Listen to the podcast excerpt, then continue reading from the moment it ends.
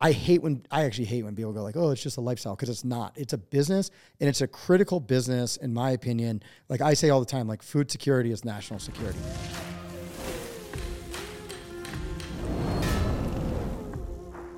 So uh, we're kind of neighbors. Uh, people, it's kind of funny. People in other parts of the country are like, "Oh, I have a friend in Montana. They're they're they got to be close to you," and it's like, yeah, well, you can drive nine hours and still be in this state. So it's funny. We're we're we've both been in Montana, but we've never actually met before.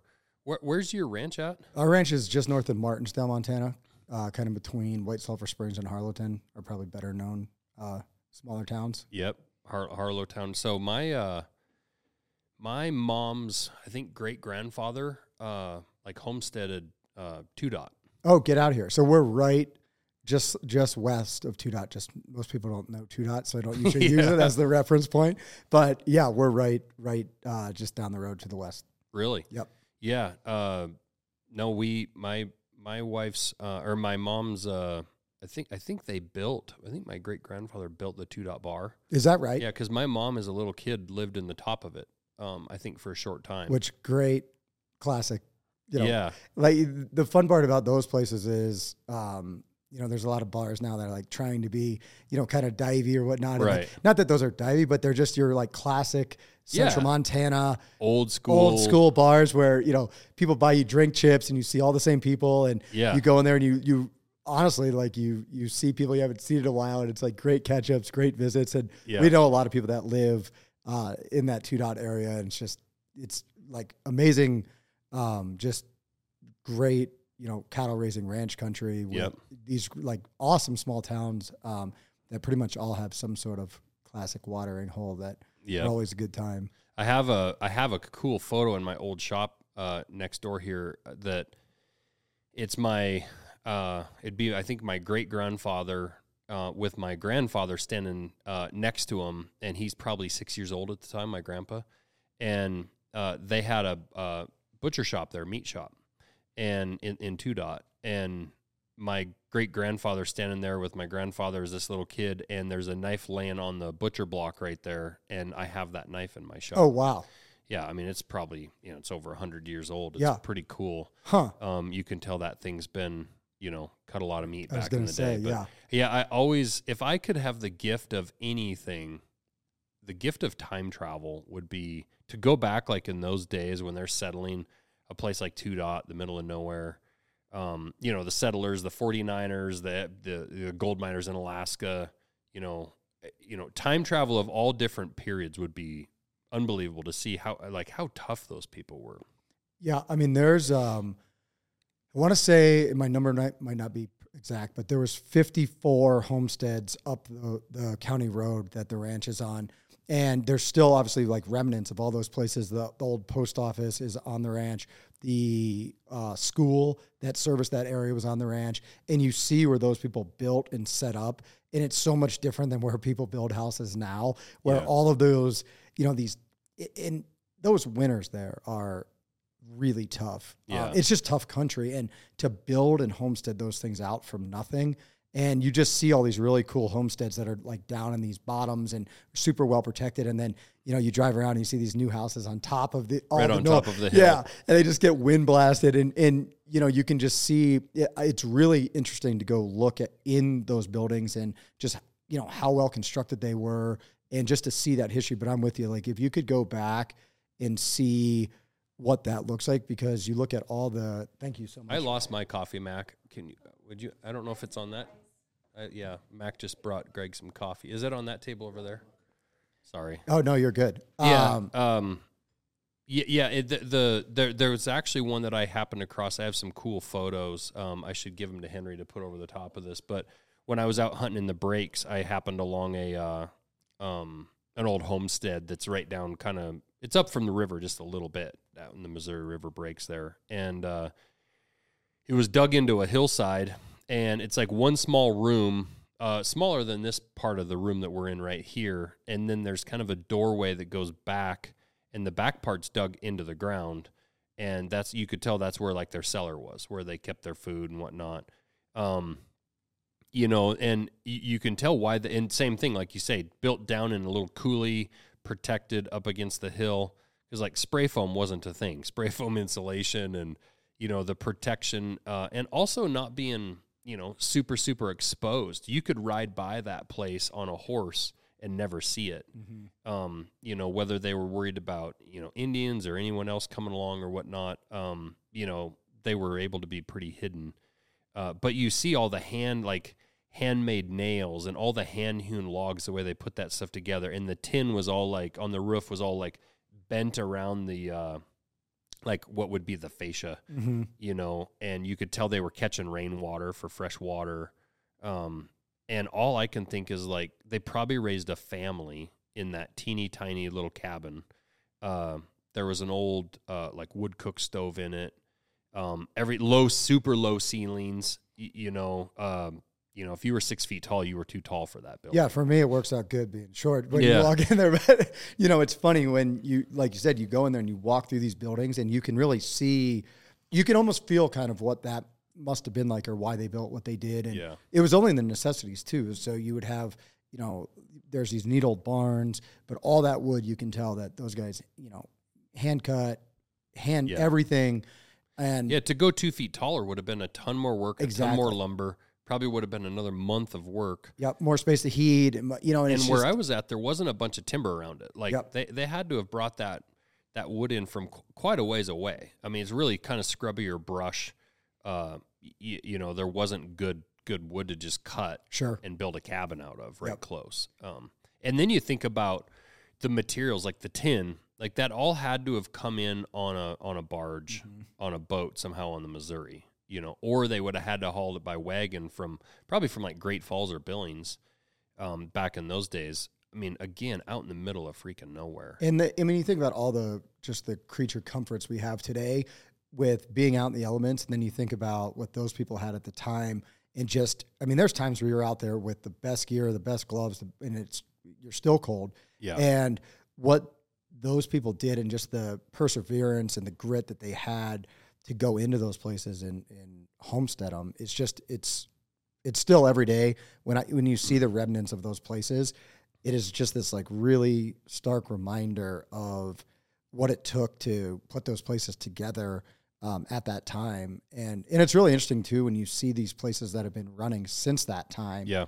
um, and just the sustainability of those those ranches and those businesses and those families.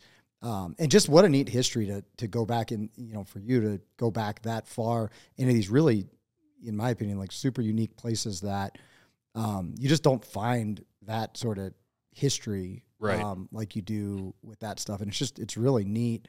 Imagine, imagine, like I look at like Lewis and Clark. Imagine if you came to your wife and you were like, "Hey, I was just over in Frenchtown. I talked to Josh, Josh and Trevor and me and and four buddies. Uh, we're gonna row up this river uh, in Alberta, and we think it goes all the way to the Arctic Ocean. We're gonna row up it, and I'll be back in three or four years. We're gonna go map it, like, and we're gonna row upstream through Indian country, grizzly bear country, whatever the unknown is at that time. Like for them to row all the way up the Mississippi, the Missouri, upstream, Yep. like up river, they're rowing and and through hostile territory and and not knowing what they're going to find, and to do that for three or four years, and then they get done, and a guy like John Colter, when they're coming back, when they're going back to St. Louis, goes, uh, I'm gonna I'm gonna stay out here and do some more exploring. I'm gonna stay out here on my horse, you know, and Yep. you know he finds uh, you know Colter's Hell, which ended up being Yellowstone Park. Um, you know, and and like you said, imagine being out in the elements, those trappers, guys like John Colter, out on a horse in the winter, uh, you know, wearing furs or whatever. And you know, we watched the show alone. And basically, even the people that do the very, very best that win it are starving to death when they win. Sure. Like they're all they're all in some form of a starvation, and it's basically who starves last. And they have sleeping bags and stuff, right? I've watched that show a couple times. A hundred percent. No, Yeah. yeah. So you imagine these guys in leather. No, they're wearing Sitka gear. They're Yeah. wearing uh, high quality boots, rain gear. Um, they've they've come prepared Yep. uh, for the most part. They bring you know they've got a bow and and some some tools, which I'm sure those guys obviously they start off with some of that, Sure. but not you know they're not wearing Gore-Tex. No, and you can just imagine, yeah, just being in that country at that time with that, just how tough you had to be, honestly, just just physically Yeah. tough. Um, No trails, no roads. Yeah. I mean, maybe some game trails, maybe some old Indian trails or something like that. But, um, yeah, to just just point your horse off in that direction and and try to fight through whatever downfall you get, and you know, again, bears and, and then in, you know injury if you injure yourself. yeah, what do you? Yeah, I mean, that could be it. Um, like what we would consider to be probably a relatively minor injury today. Bust an would- ankle or yeah, it would be, you know, you Game break a leg, that could be it. yeah, I think about that all the time. Even like driving out here today, you know, you just you look at these different mountains and stuff, and I always point that out to my kids. Like, imagine before anything was here, you were tasked with just getting through that country, how you would even do it. Did the- you come through Lincoln? Uh, no, I uh, I no, I didn't because I was in Bozeman this morning, Oh, and then. I drove up just on ninety. Came up but I've been through Lincoln a bunch. Yeah, so I mean, I grew up there, and and Lewis and Clark Pass is just out on the edge of Lincoln, there on up by Rogers Pass, Yep. and that where they came over the Continental Divide. And I've hunted up there. My buddy has a cabin up there. He- They have a ranch on the other side of the pass, and every time I've hunted up there, I, I go I go up to that sign where the Lewis and Clark Trail, where where the pass is, and you know, in theory, they were coming across it thinking that they were crossing the Continental Divide and going to see the ocean. And all they saw was the Blackfoot River Valley, the Bob Marshall Wilderness, uh, the Mission Mountains, the Cabinet Mountains. Um, I mean, you want to talk about deflating, like, and I don't know how long, and I actually need to, I've never read like all the journals and all that. I, I'd actually like to dig into, the older I get, the more interested I get in like that journey. But, you know, when they're, when they're trying to find the Northwest Passage and they come up over that hill and they think they're going to potentially see an ocean, and all they see is this country that we're sitting in now, like, holy shit, that has to be deflating. Yeah, and if you haven't seen those mountains or those areas, I mean that is rugged, rugged, rugged country. yeah, rugged. you get. I mean, the in my opinion, the missions are some of the most beautiful mountains. You get in the Bob Marshall. I mean, that is big, big mountain country, and Yeah. to come over and think you're going to see the you know the blue ocean in the beach and Yeah. to see that and nothing in sight just how potentially deflating but also the fact that it didn't deflate them and they said hey we're driving onward until we Yep. get to where we're going. Um, but yeah, that would be a. It's incredible. it is incredible. Yeah. So where where did you grow up then? So I was born in Eastern Pennsylvania, um, and I grew up there. And then I had a cousin that um, is they're from Alaska, but he went to college out here in Missoula, and so I started coming out when I was, uh, I guess it would have been my sophomore year Oh, in college. Started coming out here, so like early two thousands, and then just l- really love this area. I'd spent um, some summers with them in Alaska, uh, and then ultimately was like, you know, Montana's pretty great. I'd done Alaska for, um, know, I was just doing this when I was in college, and then I came out here. I had worked in the outdoor industry and did some guiding and fishing and stuff in Alaska, and then got a little bit of experience, and then started doing that here oh, um, in the summers. And then when I graduated college, I started doing that full time. Um, that would have been like 2000, uh, I guess, five um, is when we moved out here full time. oh, really? Yep. Okay. Yep. Uh, so uh, you went to high school all through through uh, in Pennsylvania, Mhm. and then and then moved out. Uh, what were you? Where did you go to college? I went to West Virginia University. Okay. Yep. And so then, like I said, like in the summers, I was kind of just going and working at places, and um, I was just doing this like outdoor guiding thing, just kind of as a because I like doing it. What was your degree? Uh, I got a degree in like international business Okay. uh, from there, so just kind of a basic business degree. okay. Yeah. And so, uh, were you doing fishing guiding, or what were you doing up in Alaska? Yeah, I was doing fishing stuff. So we did like some um, more like charter boat stuff, and then a bunch of fly fishing, guiding type stuff, and then I kind of took the uh, the nice thing with Alaska is if you don't have experience guiding, it's a great place because they'll kind of hire. They used to. I don't know how it is anymore, but they used to hire guys because they needed people, Yeah. and so it was a great place to get started. And then I felt like I got you know some time under my belt where you know I could come out here and started working for a bunch of outfitters here. Um, were you uh, here in Western Montana? yeah, or- I was in Missoula. Oh, and really? Northern Idaho. Yep. Okay. Yep.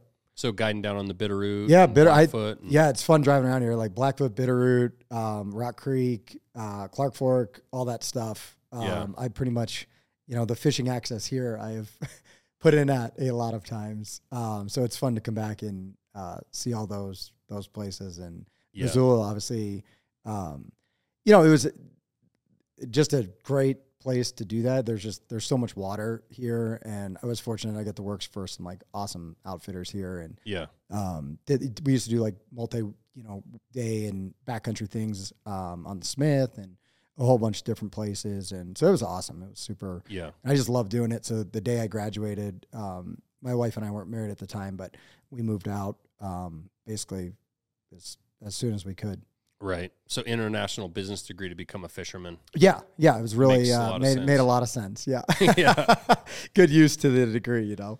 so what did you do after you were I mean, how long did you guide? What when what did you do after you were guiding? Yeah, so I did that for a couple years, and I didn't really have like a um like a superset plan. I never really have, I guess. Uh, but I really enjoyed doing that. It was going really well, and and um, more than anything, I was I was enjoying it. I um, ultimately I ended up joining the Navy, Mhm. um, but uh, that had been something that I'd always you know wanted to do, and you know probably because of how well and how much I was enjoying um, doing the guiding thing. I probably, you know, I said, oh, I'll probably do that for a year. Ended up being a couple years. And Yeah. then I finally got to the point where, um, you know, I, I really was like, hey, I'm either going to do this military thing, um, and get, to, you know, or not. Right. And I was getting kind of up there and it doesn't sound old, um, now, but at the time you start getting into your mid twenties and, you know, that, that, uh, just the opportunity to do that. And, you know, at the time there was a lot going on just internationally um, from a military perspective. I had a bunch of buddies that you know had Mhm. had joined, and um, you know, Why'd I- you choose the Navy? my uncle had been a SEAL. Uh, My Okay. uncle, um, who lives in Alaska, and I'd spent a lot of time with them. And what actually ended up happening was he took me to his, just like high schools and colleges have reunions, the SEAL teams do as well. Yeah. And so I was 18 and he took me to one of his SEAL team, you know, BUD/S class reunions in Virginia Beach. And I remember going to that and, you know, they do all the, you know, they, they've got guys shooting and jumping out of planes and coming out of the water and snipers and all these things. And Sounds all boring. so Yeah. boring, right? And I remember sitting there, and then we're going to these barbecues and stuff afterwards with these guys, and I was like 18 years old, right? So I'm looking at these guys like, Drinking and having fun. yeah, and I'm going like, holy shit, like the, I am a like I am a lad, I am a boy. Yeah. these are, you know, these were, you know, there was, and I just remember going, it really planted the seed deep, just you know, just seeing what that, um, having, a, I guess, like a, a, a introduction to that community, but not, um, I guess, like more of like kind of your external introduction, like to really be able to sit there and just hear what these guys were talking about and seeing what they were doing, and um, it was something that really just resonated with me. And I always like I grew up just doing outside stuff and shooting and you know pretty much outside all the time. Um, and So at, at that age, you were what was that? I was 18. Oh, oh one, oh two. yeah, yeah, it was 2000. Um, So right before 9-11? yeah, uh, yeah, it was right before 9/11 because that yeah, I was I graduated high school in 2000. And so um, it was that summer basically that I just graduated high school. So yeah, pre 9/11 um, and it just for me like um, those skill sets have probably been the things that have come easier to me Mhm. than school type skill sets and you know so i there was probably part of me that was like well here's like an area that i might find success you know Right. as a as a career or whatever um you know and then you know just and i think at the time it was definitely probably the right um you know way to go but but you know my folks really wanted me to go to college and i went down that road and then 9-11 happened and you know i had a lot of time where i thought like i might just stop doing this college thing and just go do the military now Right. um, and I think, you know, looking back, I didn't love the advice. Um, I think it was the right advice now. But my folks were like, hey, you started this thing, you need to finish it. And after you get done, you know, college, basically on you, you do whatever you want. But, you know, if you've started something, you need to you need to see it through. Probably the right parental advice. Very good parental advice, right? But at the time when you're going, you know, and, and at the time, I think a lot of people thought that that was going to be a quick, like the opportunity was going to be gone. Yeah, Nobody yeah. saw that going the direction that it did. I, I always say that like so I graduated in 99, so I'm a year year older than you. And looking back on it, I always uh like I've wondered like why didn't I? Because I never really even considered joining the military. Of course, I I was kind of motivated with like my knife business I was doing. Um, my parents had an excavation business I was working in. Like I kind of had like my goals and my things set out of like I'm going to take over my parents' excavation business and make knives and hunt. And that was just kind of like I didn't really consider anything else. And looking back at being that age, it's like, well, geez, how come I didn't raise my hand or how come I didn't volunteer to help or whatever? And I remember my like it was yesterday. I remember where I was at during 9 11. And all I remembered was thinking, uh, you fuckers are in trouble. Mhm. Like, we're going to come over there. Our boys are going to come over there and basically clean house for four or five days and kill whoever the hell we need to kill. And, and, and, you know, cause I remember like the first desert storm was just like, dusted them, go over there, do our thing, come back. Like it wasn't a big thing. So like it never even occurred to me that like I could in any way like help or they needed help or not that they needed me, but you know what I mean? Like sure. um it never occurred to like raise my hand because like like you say, the last thing that anybody would have ever thought was that like, oh, we're gonna be embroiled in this for the next twenty years. Exactly. That was never a And that's the thing is you always feel like, you know, if you you go, "Oh, I'm to, you know, I'm to miss kind of miss the boat, right?" And That's Yeah. what I would have thought if I'd have joined. I'd been like, by the time I get through training of whatever I go into, like, eh, this shit'll be over. Yep. I'm, I know a lot of our friends that were already in, that were already Rangers or SEALs or whatever, and they were all pissed off because they didn't get to go in on the invasion because they thought that was going to be it. Yep.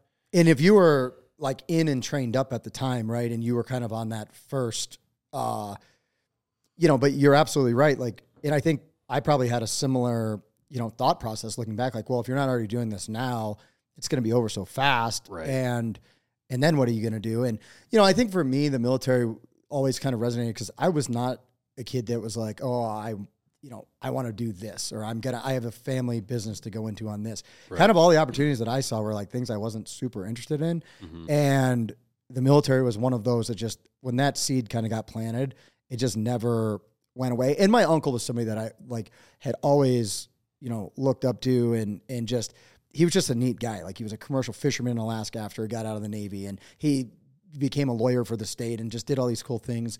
Um, and I just remember seeing those pictures and like hearing his stories and then going to that thing and just going like, man, this is this is what just a you know, and then we had a you know, my grandfather was in the Marine Corps and we just had a history of of I guess like military service in my family and um, and like I said, for me, like those skill sets were things that just I like to do. Yeah. Um, I didn't know exactly what it was going to be like, but when you see that, um, and so ultimately, you know, I got done college, I started doing, it and I was like, oh, you know, I'll guide maybe for a year or two, and then that, you know, went a little bit further than that. Um, you know, again, just because it was going really well, and I kind of had my own little Yeah. business, and um, you know, was working for all these people I really enjoyed, and was doing all these things I, you know, it was, it was great, it was awesome, and then, you know, I kind of got to that point where you know, I really had to. oh, And then my wife and I, you know, were kind of looking at like, hey, what's our like long term going to be? Right.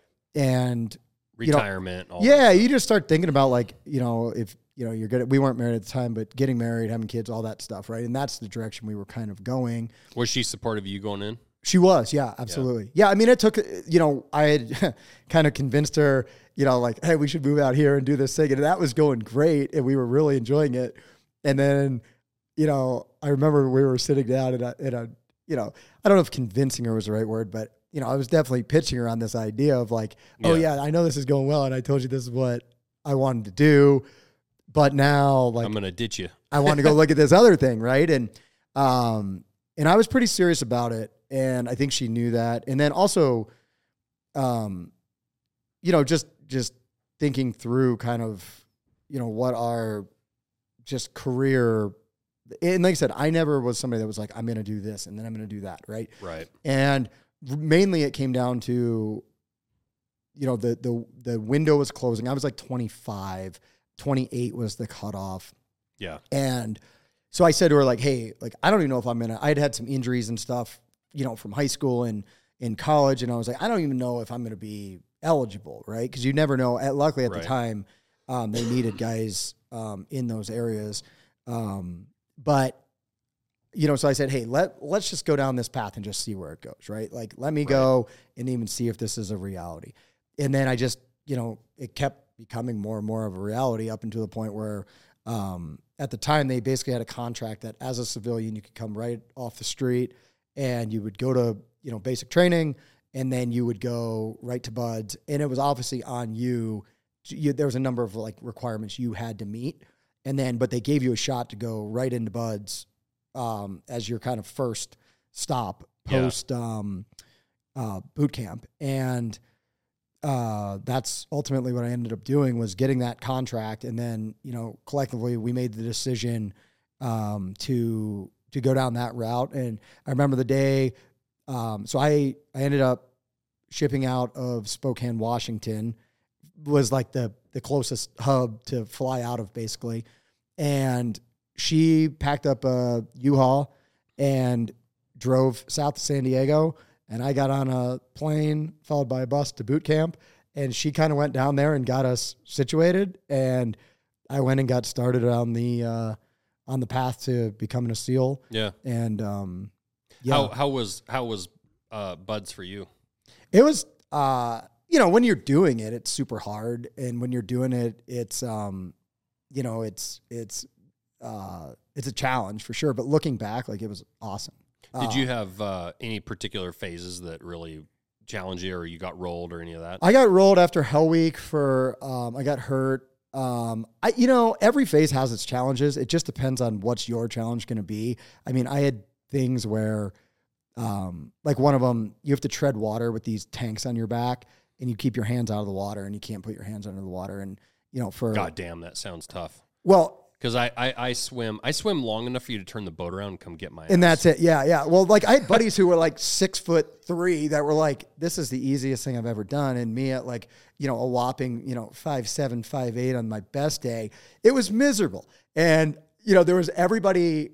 I always tell people like, if you can do, you know, a thousand push-ups, they'll make you do a thousand and one. Like they'll find the thing that's your challenge that you basically mentally have to figure out a way to overcome Yeah. if you're going to be successful. And I found it all to be like very challenging. But then looking back now, I mean, it was just an awesome time. You know, your your the bonds you're making with like your buddies that become like lifelong friends, um, the the challenges that you're going through and like what you're learning about yourself and in um, you know, I wouldn't trade what I learned about myself in that process really for anything. yeah And I think it sets you up in the future to to kind of have an attitude of, you know, I can if I if I truly want to do something and I prepare myself correctly, um, I can do it. right I have to figure out like the way to to get there. But I think that when you when you all of a sudden like develop that attitude, it it carries with you beyond that. And I probably wouldn't be doing what I'm doing today if I hadn't done that. Right. Mainly from just, you know, they will challenge you. The barrier of entry into those programs through those selection processes are extremely challenging for a reason. yep But then when you get out of those, and then you're surrounded by a bunch of other people that are wired like, you know, almost identical. You know, like I always tell people, you know, the SEAL team platoon spaces are great because it's a bunch of people that are pretty much just like you from all different backgrounds, but the overall like wiring is Yeah. very similar. So like your jokes either kill it and everybody's laughing, or they're like crickets because you- you're basically, you know, your your audience is all very similar yeah you know, sense of humor is very similar work ethics, and you you almost get spoiled by that a little bit when you leave those communities because truly all the people who make it through those processes have something similar. Right. Um, and, and that it doesn't matter where you come from, if you come from a city or the you know backwoods or or whatever. I've worked with people. There's something inside of those people who, you know, because they don't teach you all the little mental tricks and all the, you know, human performance things. You know, when you're going through that process, right there's something there that those people have inside of them that they're able to kind of tap into. hmm Um, and ultimately, I think what that comes down to is just the ability to persevere through challenges. And for me, like being a little older, um, you know, I was in my mid 20s, so I was like 26 when I actually like got going with the process. But you know, I'd been through some stuff in my life at that point to where, and I really wanted to be there. Like I didn't want to try Right. BUD/S. I didn't want to tell people I was a Navy SEAL. I wanted to do that job. Right. That was my only goal. Was like I wanted whatever it takes to get to doing this job, real world, special operations, you know, soldier, Navy SEAL. I was more focused on, you know, on doing that job than I was ever making it through BUD/S or Mhm. and and I just really I wanted to to serve um, you know, this country in that capacity. Yeah. Um Did you find Hell Week the second time to be a lot easier? I didn't go through. I only went through once. I got hurt at the end, so I made it through, and then I got rolled at the end of it into the next class Okay. um, to heal up. So I only had to do it once. oh, that's good. yeah, yeah. I don't think I'd want to.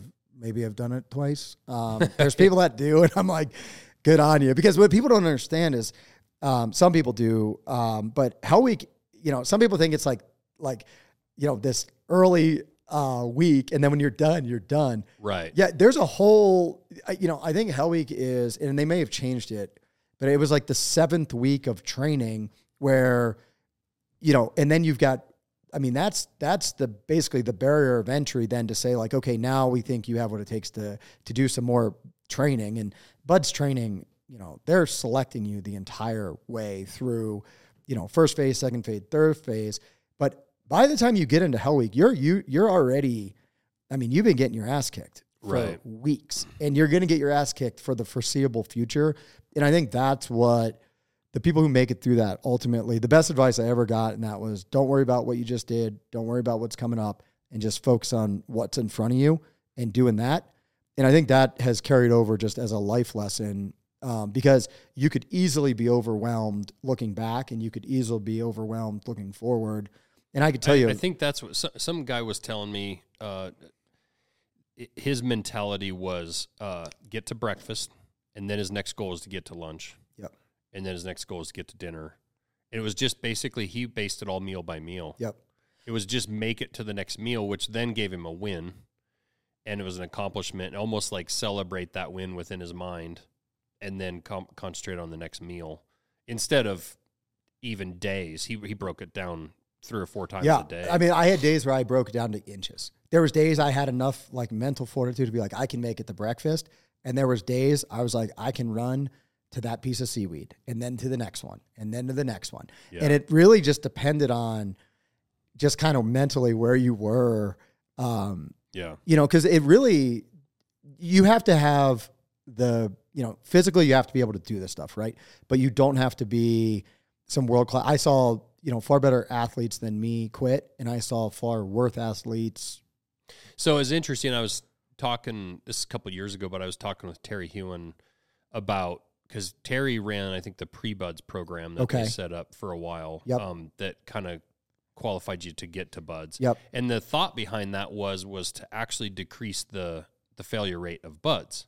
They thought, well, we'll do some kind of some pre-selection stuff, and that'll actually make the rate and the training more efficient at BUD/S, and we'll weed out some people. and he said, as a trainer, and I've talked to Andy Stumpf about this. You know, those guys would would basically place bets as as the as the trainers um, on on who they thought would would like. All right, here comes this guy, uh, his short little guy from Montana. Like he's got no shot, and then here's this big freaking stud athlete dude. It's jacked, ex college athlete, whatever. Like, oh, he's gonna be great. And and Terry said it didn't matter.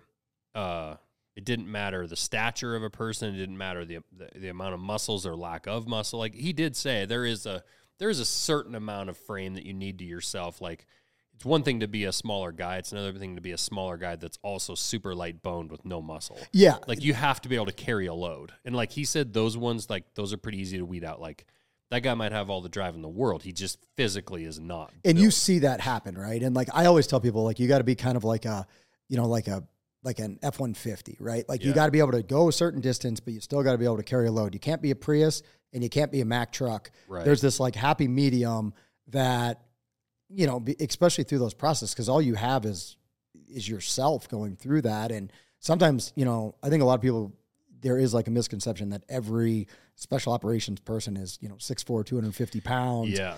And all, all the guys I've gotten to know, a, a bunch of, especially like in the SEAL community, a bunch of guys are more guys your size. Yep. Um, up to six foot. yeah And, and we had, um, I had a few, uh, few guys from Team Six in here Friday night, uh, walking through. They're up here doing some training, and they, uh, the one dude's big dude. Oh yeah, there's I mean there's very And- big dudes. And it's kind of caught me off guard because I'm actually more used to meeting guys that are the size of Trevor or Terry or yourself. One of those guys that was here, I was texting with him, and he was he didn't tell me that they came here, but they were in Montana, and he was a guy that was in my boat crew in Hell Week, Oh. right? And like, so there's, you know, and and it- you do get this variation, but I think the misconception is you have to be this like super muscled, huge guy. Where if you think about it, you're really carrying your own body weight through that selection process. So there is a happy medium there. Um, there are guys that don't have the the frame to be able to take it, and then there's guys that are too big, and it puts too much stress on you. So you kind of get this like, you know, pretty, a you know, like I said, I'd say like of of average height of average like athletic build. But the key thing there is that you don't have to come from some like super athletic background. There's just something, and you're right. Like you can't determine who's got that thing inside of them that it, it and ultimately what it is is the ability to persevere through losing and not let Yep. that get to the point where you know you get overwhelmed by your circumstances. And that's why you get these like very creative you know warriors that don't so much get stuck on like well looks like we can't do it. It's like no we can try doing it this way. What about that? Oh that well, and even work. and even Terry said through all the they've done uh, all these mental study tests, all these different things where they've tried to test guys and weed guys out, and and even with the pre BUD/S program, and he said even then you send guys to BUD/S and their failure rate stayed pretty level. Stays the same. It just is what it is, and it doesn't seem to matter how much pre work they do. You can't, you just can't judge that. Yeah. Like- and it's interesting because, you know, like, and I can tell you a million stories, but, you know, I, this is something that I always think about was we were doing this run one time where, you know, you get these instructors that are really fast. And then, you know, the further that, that the group gets spanned out, you know, there's different levels basically of punishment along the way. And God forbid you're like not that fast of a runner and you're like falling back towards the back because like it's just going to be a miserable afternoon. And there was there we were coming back and there was a gate that we usually stopped at and it that was the end right so when you got there like it was done and this one day this guy just keeps running and so the whole group keeps running except for about 20 people and they just go no like mentally that's the end. Like I, i'm not going any further. And those 20 guys quit. The rest of the class runs down the beach maybe 200 yards. No shit. 200 yards and they started stretching and basically doing yoga. While those 20 guys watched that happen they had 100% the physical capability to run another sure. 200 yards they mentally became like overwhelmed by their circumstance and thought i don't know when we're going to stop and probably the guys who didn't quit were like well, i don't care when we're going to stop i'm here regardless right? there's no and i think i think that like that perseverance that ability to overcome just mentally the the challenge um, and again not looking at what you just did or what's coming up but just focusing on what's in front of you and trying to do that the best you can has been something that's definitely carried with me um, you know throughout my time in the navy into you know transitioning out of the navy and in civilian I I um I I've, I tell my kids all the time, and I don't care really what it applies to. I always tell my kids uh, it's like stacking grains of sand, and might be a corny analogy, but I always tell them like if you have a bucket, I mean, you throw a grain of sand in it, it, means nothing, and you throw five more grains of sand in it, it also still means nothing. But you keep throwing those grains of sand in over time. One day you wake up and you throw grains of sands in, and it rolls off the top and falls out and that bucket's full, you know. And I think it's similar, like, and I'm not comparing myself in, in any way to what you guys done physically, but like to start off, say, starting Montana Knife Company with the goals that we have in mind, and we're still like the bucket still only has like an inch of sand in it, from what I'm concerned with with our with our company. But if if I looked at just the entire task it was going to take to get to where my eventual goals are with this company, like it would be overwhelming and we'd just not even try it. yep 100% Um, because there's so many opportunities along the way for failure. There's so much unknown that it really is like at times it's daunting. Yep. Like at times I'm just like, Jesus, I don't know. Uh, but we just we just come in here every day and we just kind of keep building towards it. And I, I gave a big long talk this morning in our meeting to our team about our goals and and uh, again, it's it, it, and I tell my kids, even if it's like working out, right? You you go bench press one day, it doesn't matter, it doesn't mean anything. Nothing was like really accomplished, nothing was really gained. But you go bench press every day uh, for a year, like you're to see a major difference. Um, and it doesn't matter. It, it might be their homework. You, you know, like if they do their homework well and they they do a bunch of studying today, it, you know, may or may not affect something tomorrow. But if they do it every day for the entire school year, they're going to end up with straight A's. So it doesn't matter what it is. If it's a physical challenge, mental challenge, growing a business, um, you know, buying a ranch, you know, and the idea of building a ranch or whatever. Um, it's that stacking of grains of sand of just just pay attention to the grain of sand that's in between your fingers at that moment. Yep, and getting it in the bucket, right? And Yeah. then like eventually, and that that is all really you know BUD/S is it's every day you're putting your one grain of sand in the bucket, and then all of a sudden you're there, and like uh, you know you basically lose the whole time. Like even when you win, there's some sort of like you get Yeah. less punished than somebody else, but. Uh, at the end of the day, then you made it right, and there is big wins along the way, right? Um, but you get to the end where you did it. But then what I love about that, and when you know what I still love about you know the my job now is that the day you show up though and you think like oh man i did it i'm a navy seal the day you walk in like you're quickly reminded that you're the least trained navy seal on You're the face lower of the earth. yeah shit. and you walk Yeah. in and like once again it's like you're always a new guy to somebody right and um, i think that attitude though is good to carry over in whatever you're doing because you know there's probably a knife maker out there that looks at you and goes man josh has only been doing it for so long yeah he's doing a good job but then there's guys looking up to you going, man, this guy is like the Right. pinnacle, right? And I think just from like a just in general, having like that kind of new guy mindset and and just remembering that like the bucket can get kicked over at any point. And then like what are you gonna do? Yeah. Right. And that happens in business, that happens in life. And I think with my kids, like one of the biggest thing, if they can take like one takeaway from me um, as their parent, it's you have to have the ability to persevere through challenges and the more that they do that kind of incrementally and the more that they're able to put the you know the grain in the bucket every day regardless of what the day looks like and if the bucket gets kicked over you start over right Right.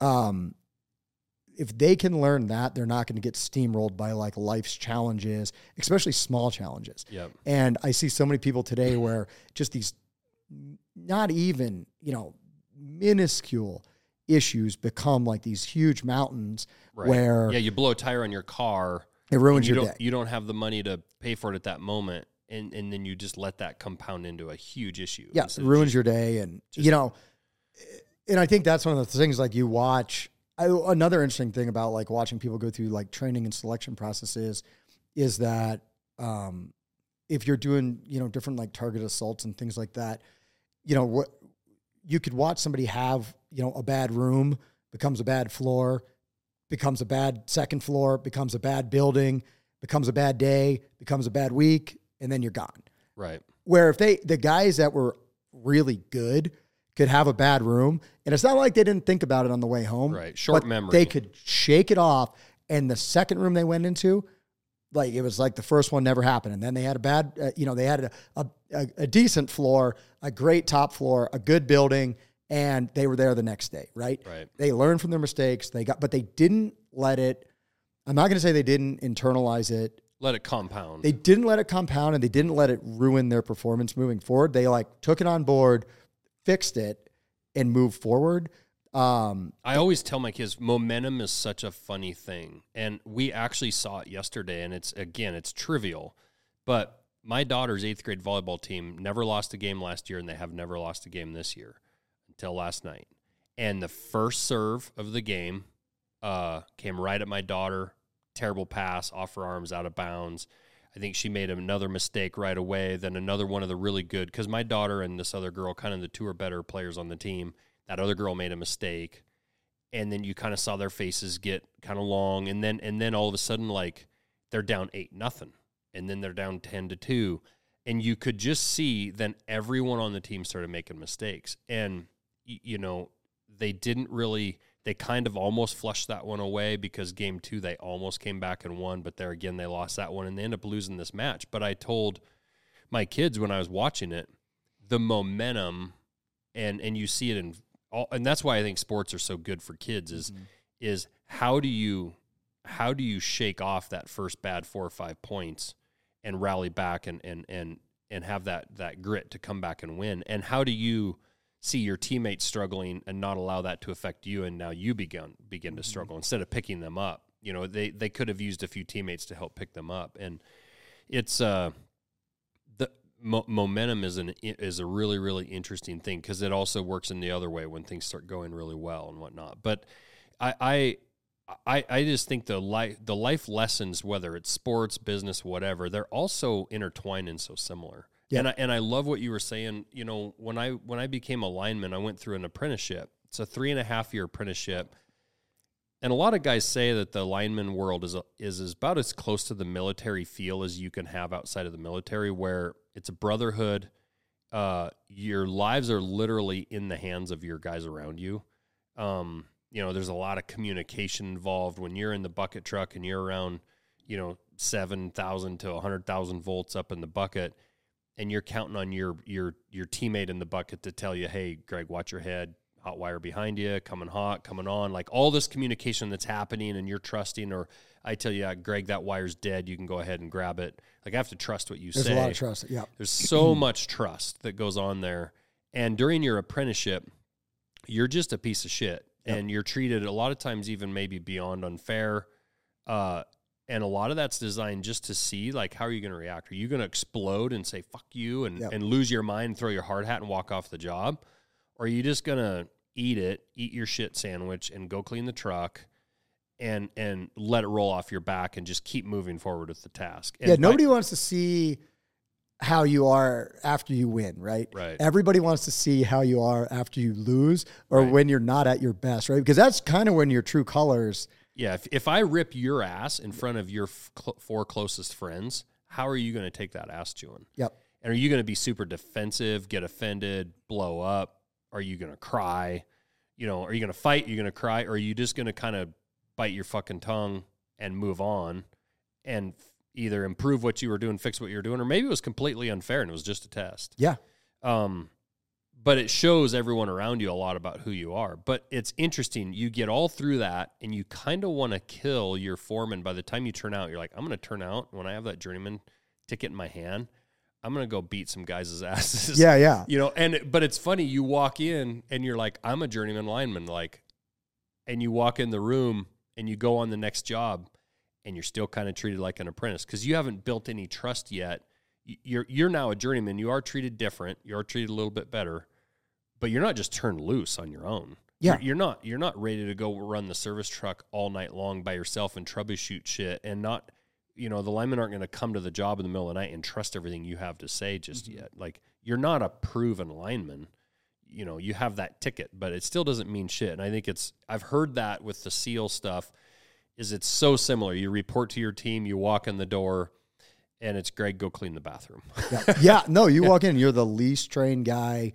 You're the new guy. You know, you're, You're the liability. yeah, you're putting your, you know, trident in a in a cage and you're getting it back when when the guys who've been doing the job for a long time feel like you're ready, right? And that goes all the way through, you know, but you're always going to be looked at like that by somebody. And I know. I don't know um that so like super close family friend of mine um who basically like taught me to hunt when I was a kid. Like I've been archery hunting since I was like I don't know, like 11 or 12, but um, this like super good family friend of ours who was a lineman, uh, journeyman lineman, like in watching him go through his career and still to this day, like he's like one of those guys that literally I've never seen him YouTube a single thing.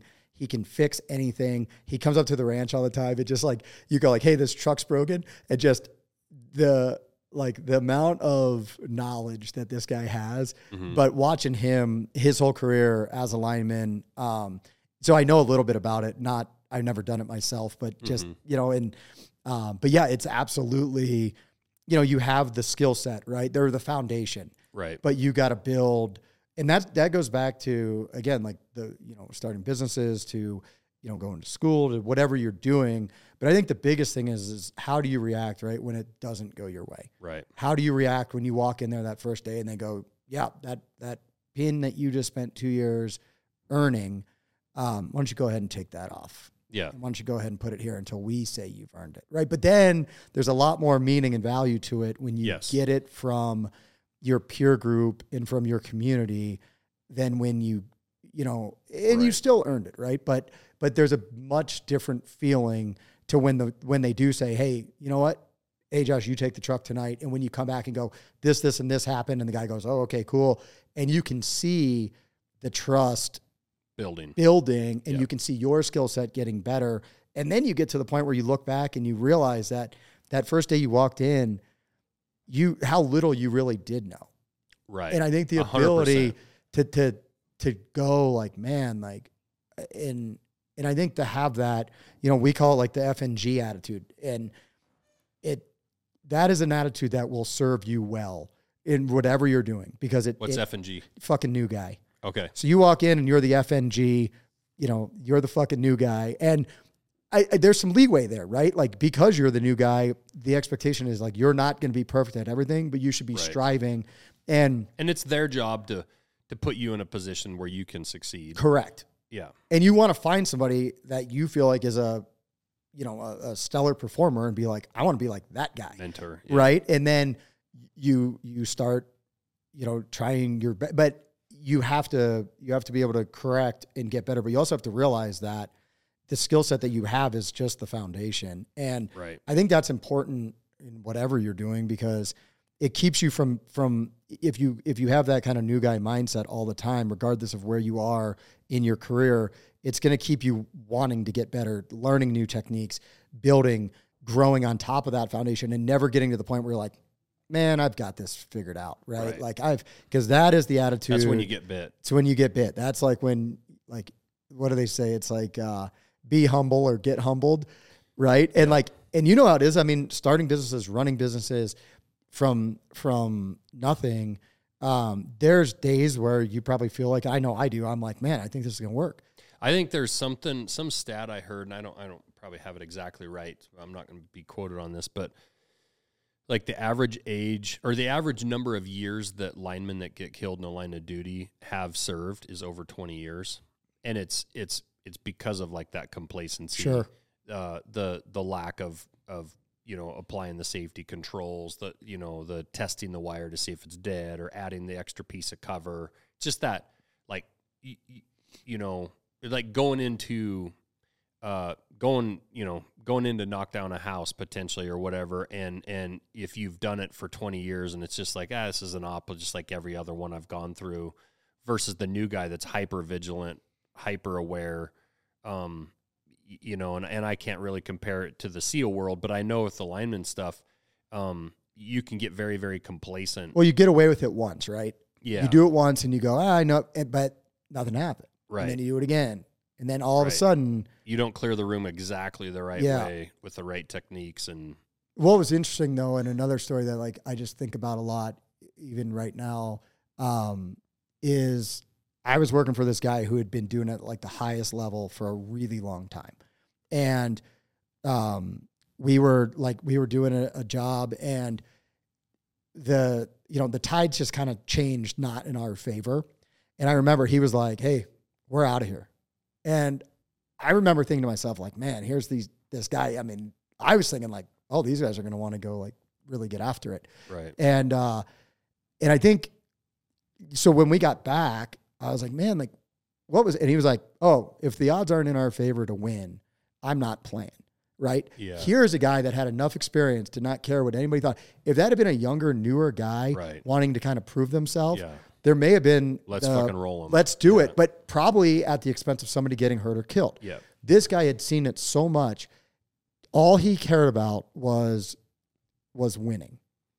Yeah. Not at and and at the expense of even somebody being like, "Oh man, like you know, you you waved off on that," and that has stuck with me. That lesson and his um confidence in the skill set that he knew he'd seen it so many Yep. times and hadn't cut those corners And That that's an age thing for sure, and and an experience thing because that that's very similar to.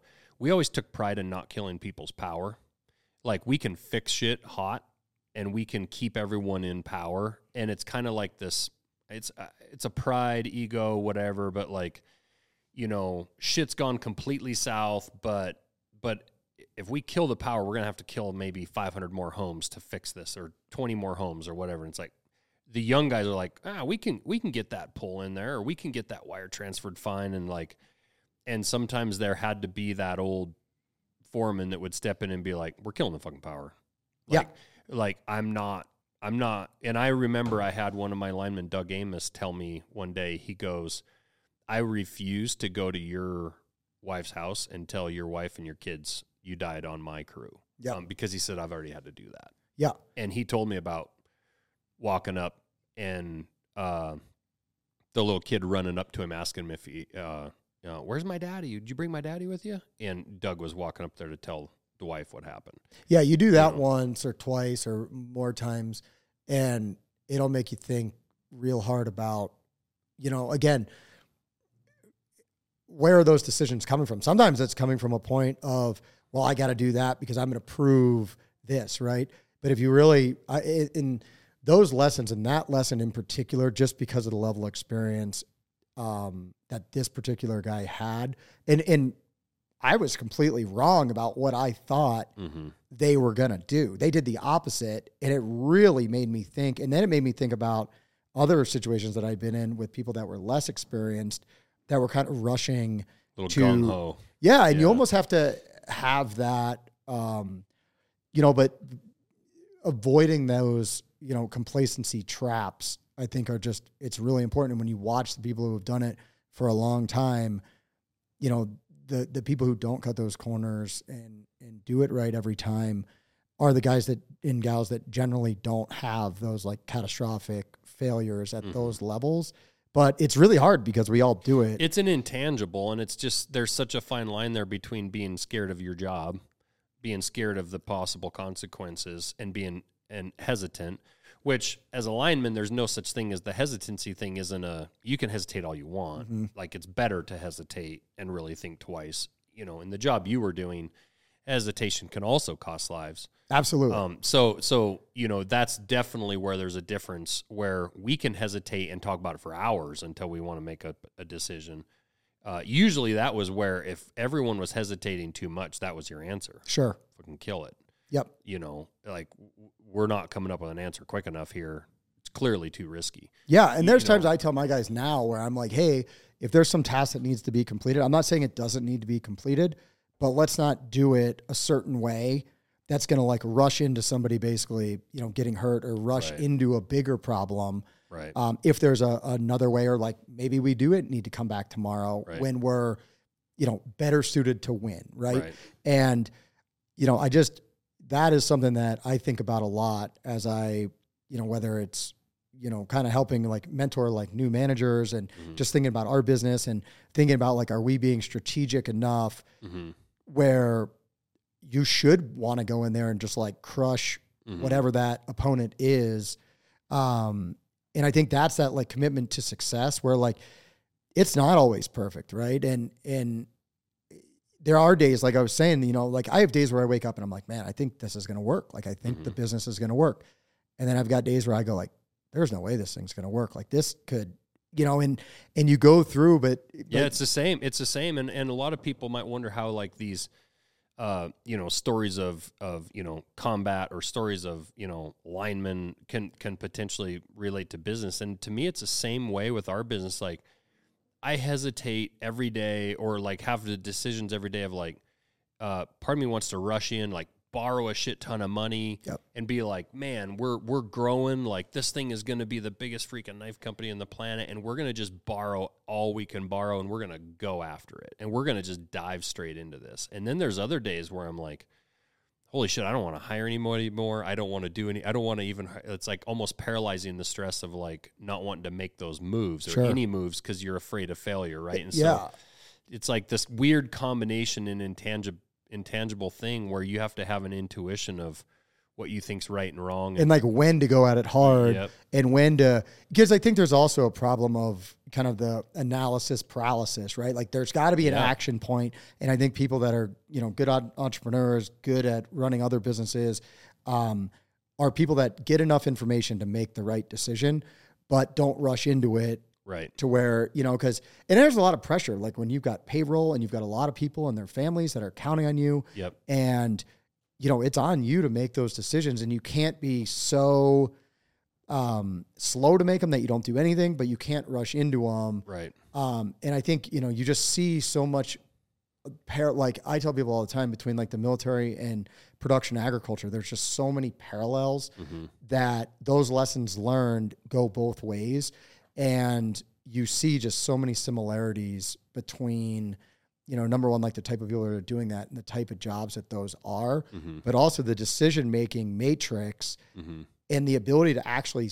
kind of tell when maybe the the momentum or the snowball is is rolling in the wrong direction and Right. what are you going to do to break that thing before it gets too big Turns into an avalanche. Exactly. And and I think that's something that people that come from those backgrounds where I like call them um, you know, they're they're consequence based jobs. Right. If you don't do those jobs correctly, there's a very real consequence. And it's not somebody sending you an email and telling you or somebody yelling at you right. there's a real consequence to not doing those correctly and i think the you know a big thing with those types of jobs is it forces you to recognize like when the momentum is in your favor and when it's not but if you don't have a good gauge of where you're at in that cycle to make like big decisions at that point Right. Right. it- you know What What was your uh, specialty then? What were you trained for in the SEALs to do? So I went to SDV Team One in Hawaii to start out with, which is like heavily a reconnaissance based uh, team. I was a sniper. I was a comms guy. Um, uh, I went to you know dive soup like those sorts of schools and whatnot. Um, and so I spent a number of years there, and then I went to the East Coast. I worked in the training command um, for a while over there, like teaching other guys. I'd gotten hurt in Hawaii, um, so I worked there training guys for a little bit, and then I How'd went. you get hurt? I got hurt diving. Um, it was kind of a weird deal. Um, I basically got the bends, but then as Yeah. part of that, there's like a membrane between your left and right ventricle and your heart that I, I'm pretty sure I tore it doing that stuff because I never had any like issues before. But anyway, the I had a basically a bubble go through that, and then um, got the bends from that. So I had to get that fixed, my heart fixed, and then I had to recover because it took a little bit to figure out like kind of what was going on. And so I got in that process, I moved to Virginia Beach um, and got that done there. And then I worked in the training command, and then I went to another command there um, for a few years, and then I got out in 2017. So I did about 10 years um, Okay. between the active duty and the reserves. But my job was always like more like small team kind of reconnaissance based um, stuff. Mhm. Is is I kind of started out down that path and kind of just stayed down. Did you enjoy road. it? I did. I loved it. Yeah. Yeah, it was awesome. What was that decision? You know, you, at that ten year mark, you're kind of at that point where it's like if you you re up and go any longer, then you might as well. Then you're doing twenty. Yep. What was that decision to get out? Yeah, you know, um, there was a couple things that had done it, um, or that played into it for sure. Um, we'd had three kids in the process. Um, my time in the Navy was awesome. Like I look at that as like, I look back at it as some of the working with like the absolute best people. Just I, I loved it. And it was going really well. Um, and you know, a big thing was just the the family stuff, and then looking forward and going, okay, you know, just here's the jobs that I've done. Like, is there more things out there like that? Is this kind of like, you know, is the momentum, um, you know, going in in the direction you want it to? Um, just work wise too, like what commands are are going to be available. Mm-hmm. Um, basically, for me, there was like one particular command I really wanted to go to. Um, that came off the table, and when that happened, I kind of just started looking at you know what I had done, what I kind of saw my opportunities. But the biggest thing was we'd had three kids in the process, and it ultimately came down to like where we wanted to raise our family. And you were still married. I was, yeah. I got Which that's not. Uh, I mean, you know, it's it's it's really amazing when you think about the stress on a relationship when you're super young, you're, you move to Montana and you're doing the fly fishing stuff, and then you're changing, going to the military, and you're moving to Hawaii, and you're moving to Virginia Beach, plus you're deploying. Like, Yep. um, you know, the time spent away, like that's, uh, you beat the odds by being able to stay married, Sure. to still be married today. Like that's a tough. A lot of guys can't make it through that, which Yeah, says I a lot about your wife. My and- wife's the same. Like she puts up with, you know, all my crazy stuff. Um, and has been like, a, like, you know, ha- I wouldn't have been able to do any of this without her help and, sup- uh, excuse me, support. Mhm. Um, and yeah, it, so we got married. It was actually kind of funny. We got married between BUD/S and SQT. We had basically like one weekend. We had to cancel like four other dates. And then I went to Alaska for like three or four weeks the following Monday. Um, our honeymoon, I, I was going to SDV school in Florida. So we were going to drive from San Diego to Florida and go to some fun cities along the way.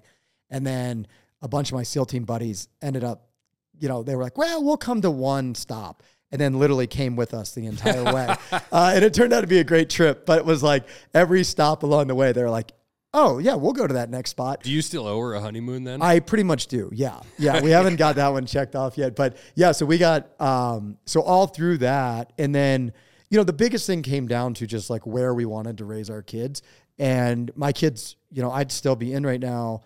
Um, if you know, we kind of took that next jump forward. And I really wanted to raise our family out west. Montana was our like primary place we wanted to be. But I didn't want to come back with my kids when they were like, you know, in their teenage You're years right. and miss 16. yeah, I wanted them to grow up here. Like I remember my wife and I, we would, like we would go skiing um, before we had kids, in in when we first moved out here, and um, you'd see these tiny little kids just ripping down the mountain. I remember like we had this conversation once on a chairlift, like we want our kids to look like that, right? Right. And you know, so we just looked at the age of our kids and kind of um, if we were gonna do it, that was the time to do it. And uh, you know, my enlistment was up. Um, and like I said, I've always been really proud of like, I feel like I've left the other careers that I've had at kind of at highs, not ever for a reason of like, well, this sucks or like this isn't going well or there's not like great opportunities moving forward.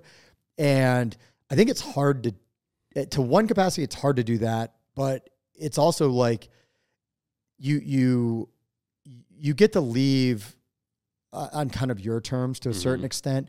And it was a really hard decision for both of us, like Mhm. a really hard decision. Um, Yeah, because you're leaving a guarantee.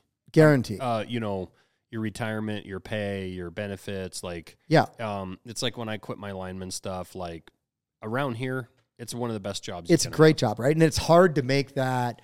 Yep. um And you're bailing off into the unknown. to 100%. Like you weren't walking away into a contractor job that was like guaranteed or something. No, not at all. And and and again, you want to talk about like you know the pressure of having people who rely on you, a family, and you know, and now you're going to make this th- another move. You know, kind of again, not exactly sure. Um, I didn't really know what I was gonna do. I knew where we wanted to be. Um, I'll be perfectly honest. Like I had this list of all the things like basically we needed to do to get here. Mhm. And I mean, from selling your house to finding a job to getting the family out there to all these things, right? Where are we going to go? How are we going to, you know?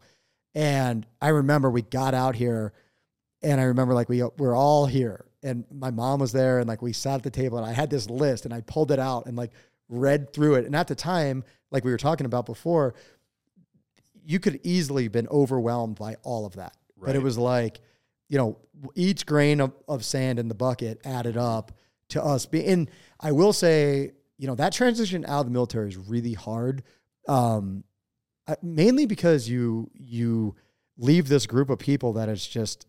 I mean, it is just such. uh, It's hard to even Well, describe. it's, it's like that loss of that family connection. Hundred percent. It's Yeah. all your friends. It's Right. like your your it's your family. Like when we lived in Hawaii, like our friends were our family because nobody else lived out there. So I mean, you're talking holidays, weekends, everything you're doing with these people. Um, and and again, just in some of the greatest friends I'll ever have and still have. And I'm just so fortunate to have like been a part of that community and and the the people like they push you to be better, right? Um, and th- some of those things still the way we run our business today and like the people we hire is you want to be surrounding yourself with people that are better than you. Like I won't hire somebody that doesn't bring a skill set that's better than all of ours in some capacity, right? But you learn all these things and and I just feel like I know for a fact like I wouldn't be sitting where I am today if I hadn't done that. The opportunities I had would you know the people I got to that I still get to interact with. Mhm. Um, I just I, I can't say enough positive things about that experience. So leaving that into kind of this unknown was really hard. Um, and people tell you like, oh, this transition is hard. It's going to be hard.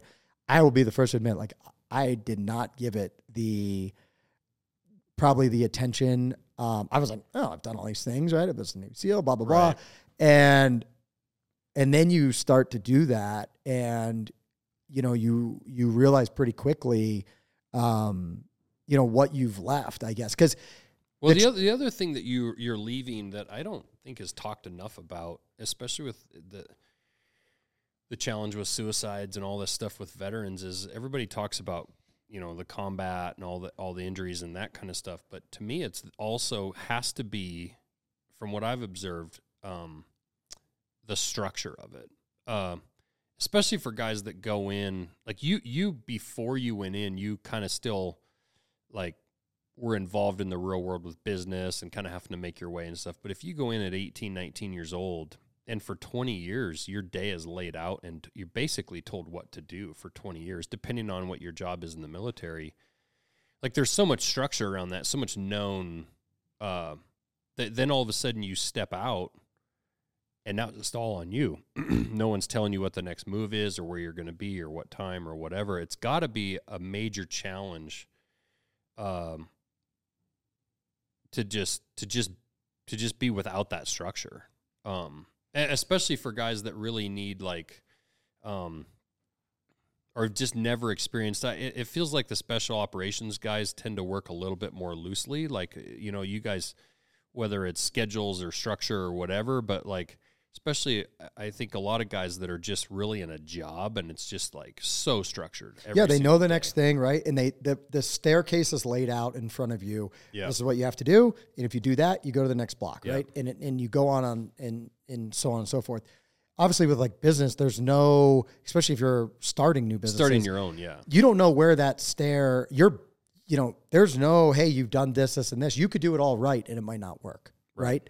And I, I do think people get very like that. That structure there, you know, it it it's laid out for you. Success is And- laid and- out for you. and you. you can argue that too if you're uh, just working in business. If you're not a member of the military, if you're if you're working for the power company like it was, Same thing, right? you are. It's Yep. eight to four thirty. yep. It doesn't matter really what happens during the day. At four thirty, you're done. You go home. Yep. And it doesn't. You know, there's no ramifications on your personal life. And then next, day you go at eight and you go back to work. Yep. Um, and it's that way with lots and lots of jobs. But when you're starting your own business, there there is no structure. There is no playbook. Yeah, and you're right. Like if somebody gave you the playbook and said like, "Hey, this is how you build a successful knife company. These are the steps. This is when you borrow money. This is when you don't. You know, when you hit this, you do that." Right. You're figuring all of that out, and so am I. Right. Um, and that I mean, some people are not cut out for that. Like Right. they are not cut out for the commitment it takes. And like one thing I will say about the military that I think is interesting. Um, number one, you you know not even on deployments, but just your training schedule eh, from the you know special operations community um, is just so intense, and you're gone all the time. But there's no like, oh hey, like there's an option of going or not going, right? right. all of a sudden when you're when you're a civilian and you're running and probably you know being a lineman was similar it's like this is the schedule this is where i got to be if there's a storm you go there's not a lot of like do you really have to do that right, Right.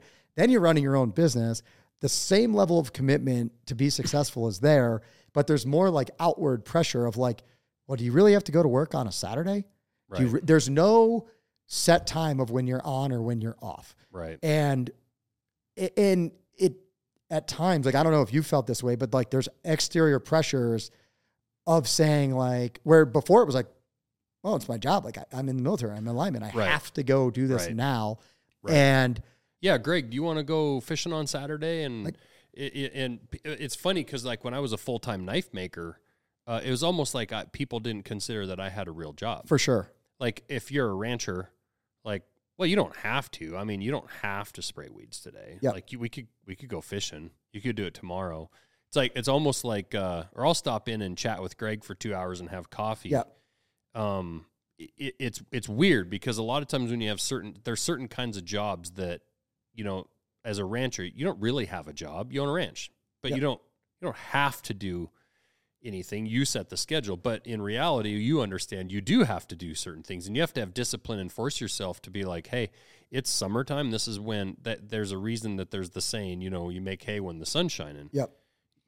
You know, you, those are the times you do have to be disciplined and put seven days. a I think in. what's hard is you make the priority list, right? right, And so then people kind of go like, well, you can change the priority list, Right. right? But but you're setting the pace, you're setting the schedule. right, And uh, there's challenges to that, right? There's like, well, why don't you just well, and it becomes your life. I mean, does. that's that's what people don't understand about ranching, farming. Um, any business if you though, don't enjoy it to a certain degree, and yes, i i almost any business, but if you don't enjoy it to a certain degree, you probably shouldn't be doing it because it is going to be who you are and what you do. Yep. Um, and it's going to be what your kids do. It's going to be what your wife does. Uh, because it is a, you know, those cows have to be fed every morning and every night. Yep. It's a 365 day commitment that you have to commit to. Yeah, and when we started Little Belt Cattle Company, um, you know, as as you learn like all those different things that have to happen, again, back to like there's consequences to to the actions of doing or not doing, and they're real, right? Yeah. Um, and it just, um, I- I think you, the to make a business start from scratch and work, the level of commitment that it takes to do that is some it, some people are not cut out for it, right? Right. Because it does take precedent over birthdays and you know um, bedtimes and right. Anniversary. anniversaries and and and that's not easy right Right. um and there's times where like you have to have in my opinion though and and it's it, it's probably not right the the the best way to be at times but you have to be at that level of commitment to the success of that thing working Mhm. to where there isn't a lot of balance But there's also some amazing benefits that other people in this world would just never get to experience. For You sure. know, and, and the, the lessons taught with your kids, the time spent with your kids, frankly. Um, the time spent, you know, like maybe you're kind of forcing them to be out there on Saturday helping hay or moving water or doing whatever you're doing, but but down the road they'll look back and be like, man, you know, they spent more time with their parents than most of their friends ever For did. sure. And they learned lessons that their friends didn't learn. It, it was that way with me with excavation when I was working for my folks, and I really enjoyed it. But I mean, in the summertime, like we worked, yep um, uh, because you only could make money from April to November, and then the rest of the time, you know, ground froze up, we weren't working, and so it was a seven day a week deal. And on, you know, on Sundays we took a little bit of time off, but generally we were maintaining equipment, uh, maybe looking at jobs, like just kind of getting geared up for Monday. But Yep. it was for sure six and a half days a, a, a week, and so we didn't go to the lake, we didn't go uh, boating and fishing a lot and camping. We did a little bit more stuff, a little bit more in the winter, um, just because of the seasonality of it. And I think it's similar with farming and ranching, probably more so with farming with ranching than you're feeding cows and you're dealing with shit in the winter. yeah it never really ends i mean do your kids come over here and help um, A, a little bit. They they did more in the beginning. Now that we have so many employees, and they're and they're just so busy with their sports. sure Um, But they watch you doing it, right? And Yeah. they, they have a understanding of what it takes to, to in the beginning, my daughter Sadie at 14 was helping. I told all the employees this morning she was helping grind all my handles. Yeah. Um, in the very very beginning of this, it was kind of all hands on deck. yeah, it's a family. Yep. But back to like what you were saying with work and you know with your folks, did you find that to be you know rewarding? Just the time you got to spend. Oh, I loved it. So Yeah. I love. I don't know why, but like you know, I love working. Like I like working with my wife. I like working with my kids. There's challenges there, but I think from like our family structure, the fact that we can go out and do, you know, what could be like stressful work together and not be Yeah. screaming. But like my daughter and I the other day, we had a bunch of neighbor cattle on us.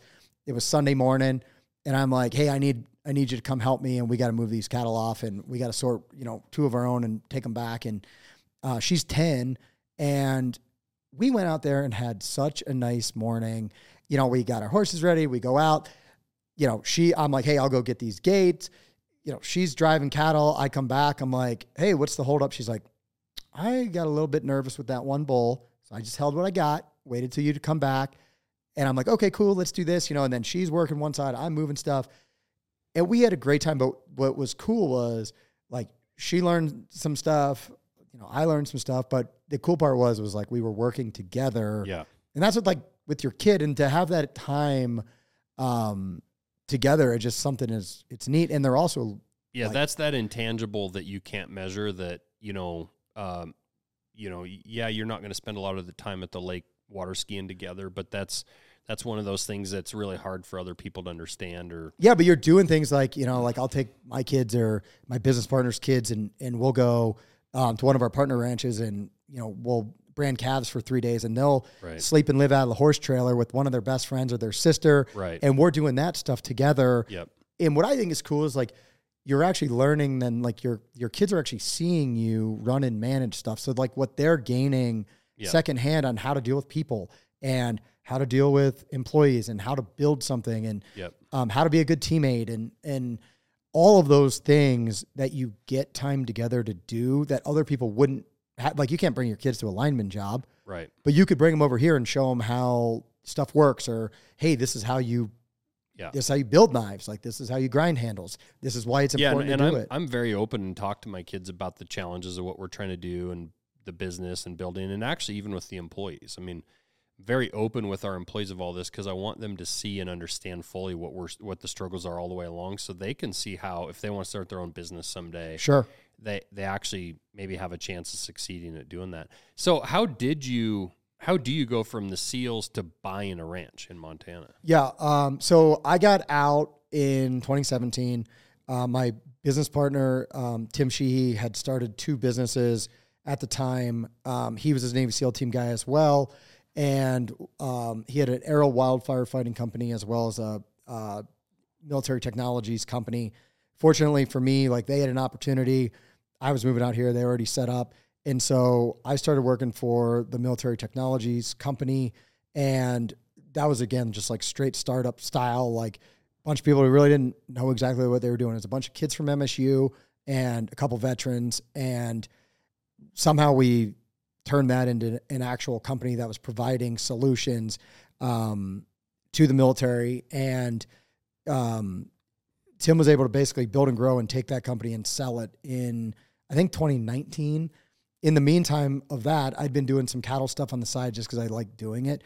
And I had a good friend of mine that basically just invited me up to another friend's ranch. And it was kind of the first thing that really clicked for me after getting out. Like, I had a great job, great opportunity. It went super well. Um, you know, nothing wrong with it by any means. It's just, it was definitely not the right fit. It was a lot of office time. Right. Um, it just, it, it just, I don't know. I just didn't have that like really that it just didn't give me that like spark that every other job I'd ever had had had.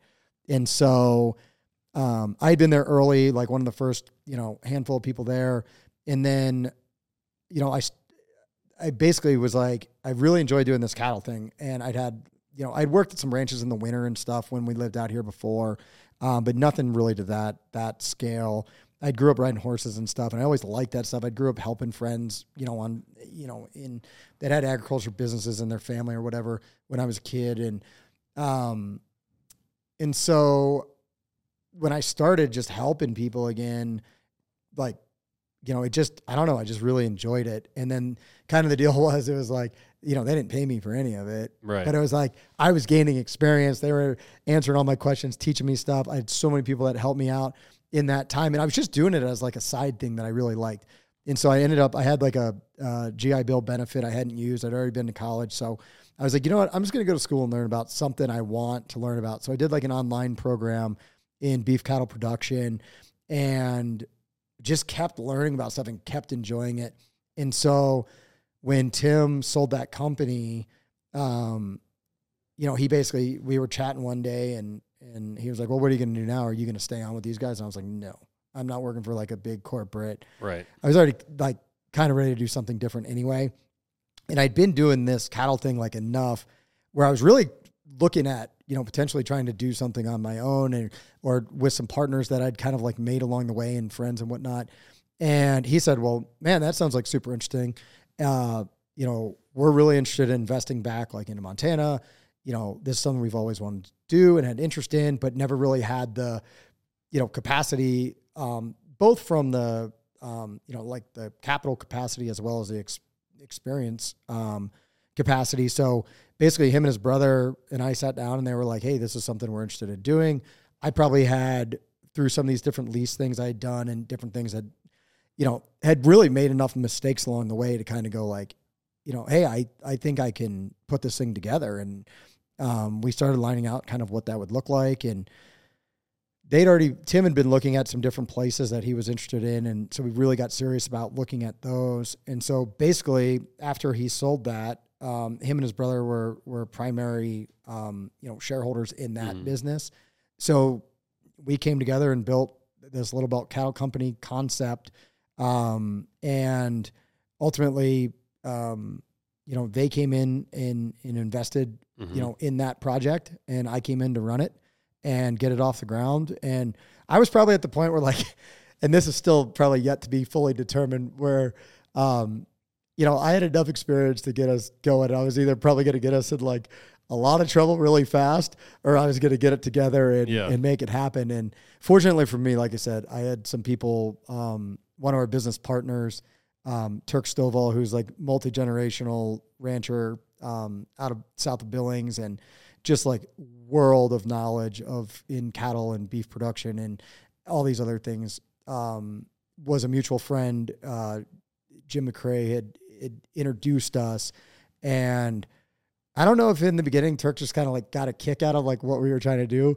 Uh, You know, I don't know. I'd have to ask if like he took it even that seriously in the beginning. Right. But you know, now we're business partners on a feed yard. We run cattle together, and it's really gone from obviously still somebody that I rely on like heavily from a knowledge perspective at times, but it's really gone on somebody that like went from me kind of always like calling and like asking like for advice or help to like now us working together Right. and it's been awesome.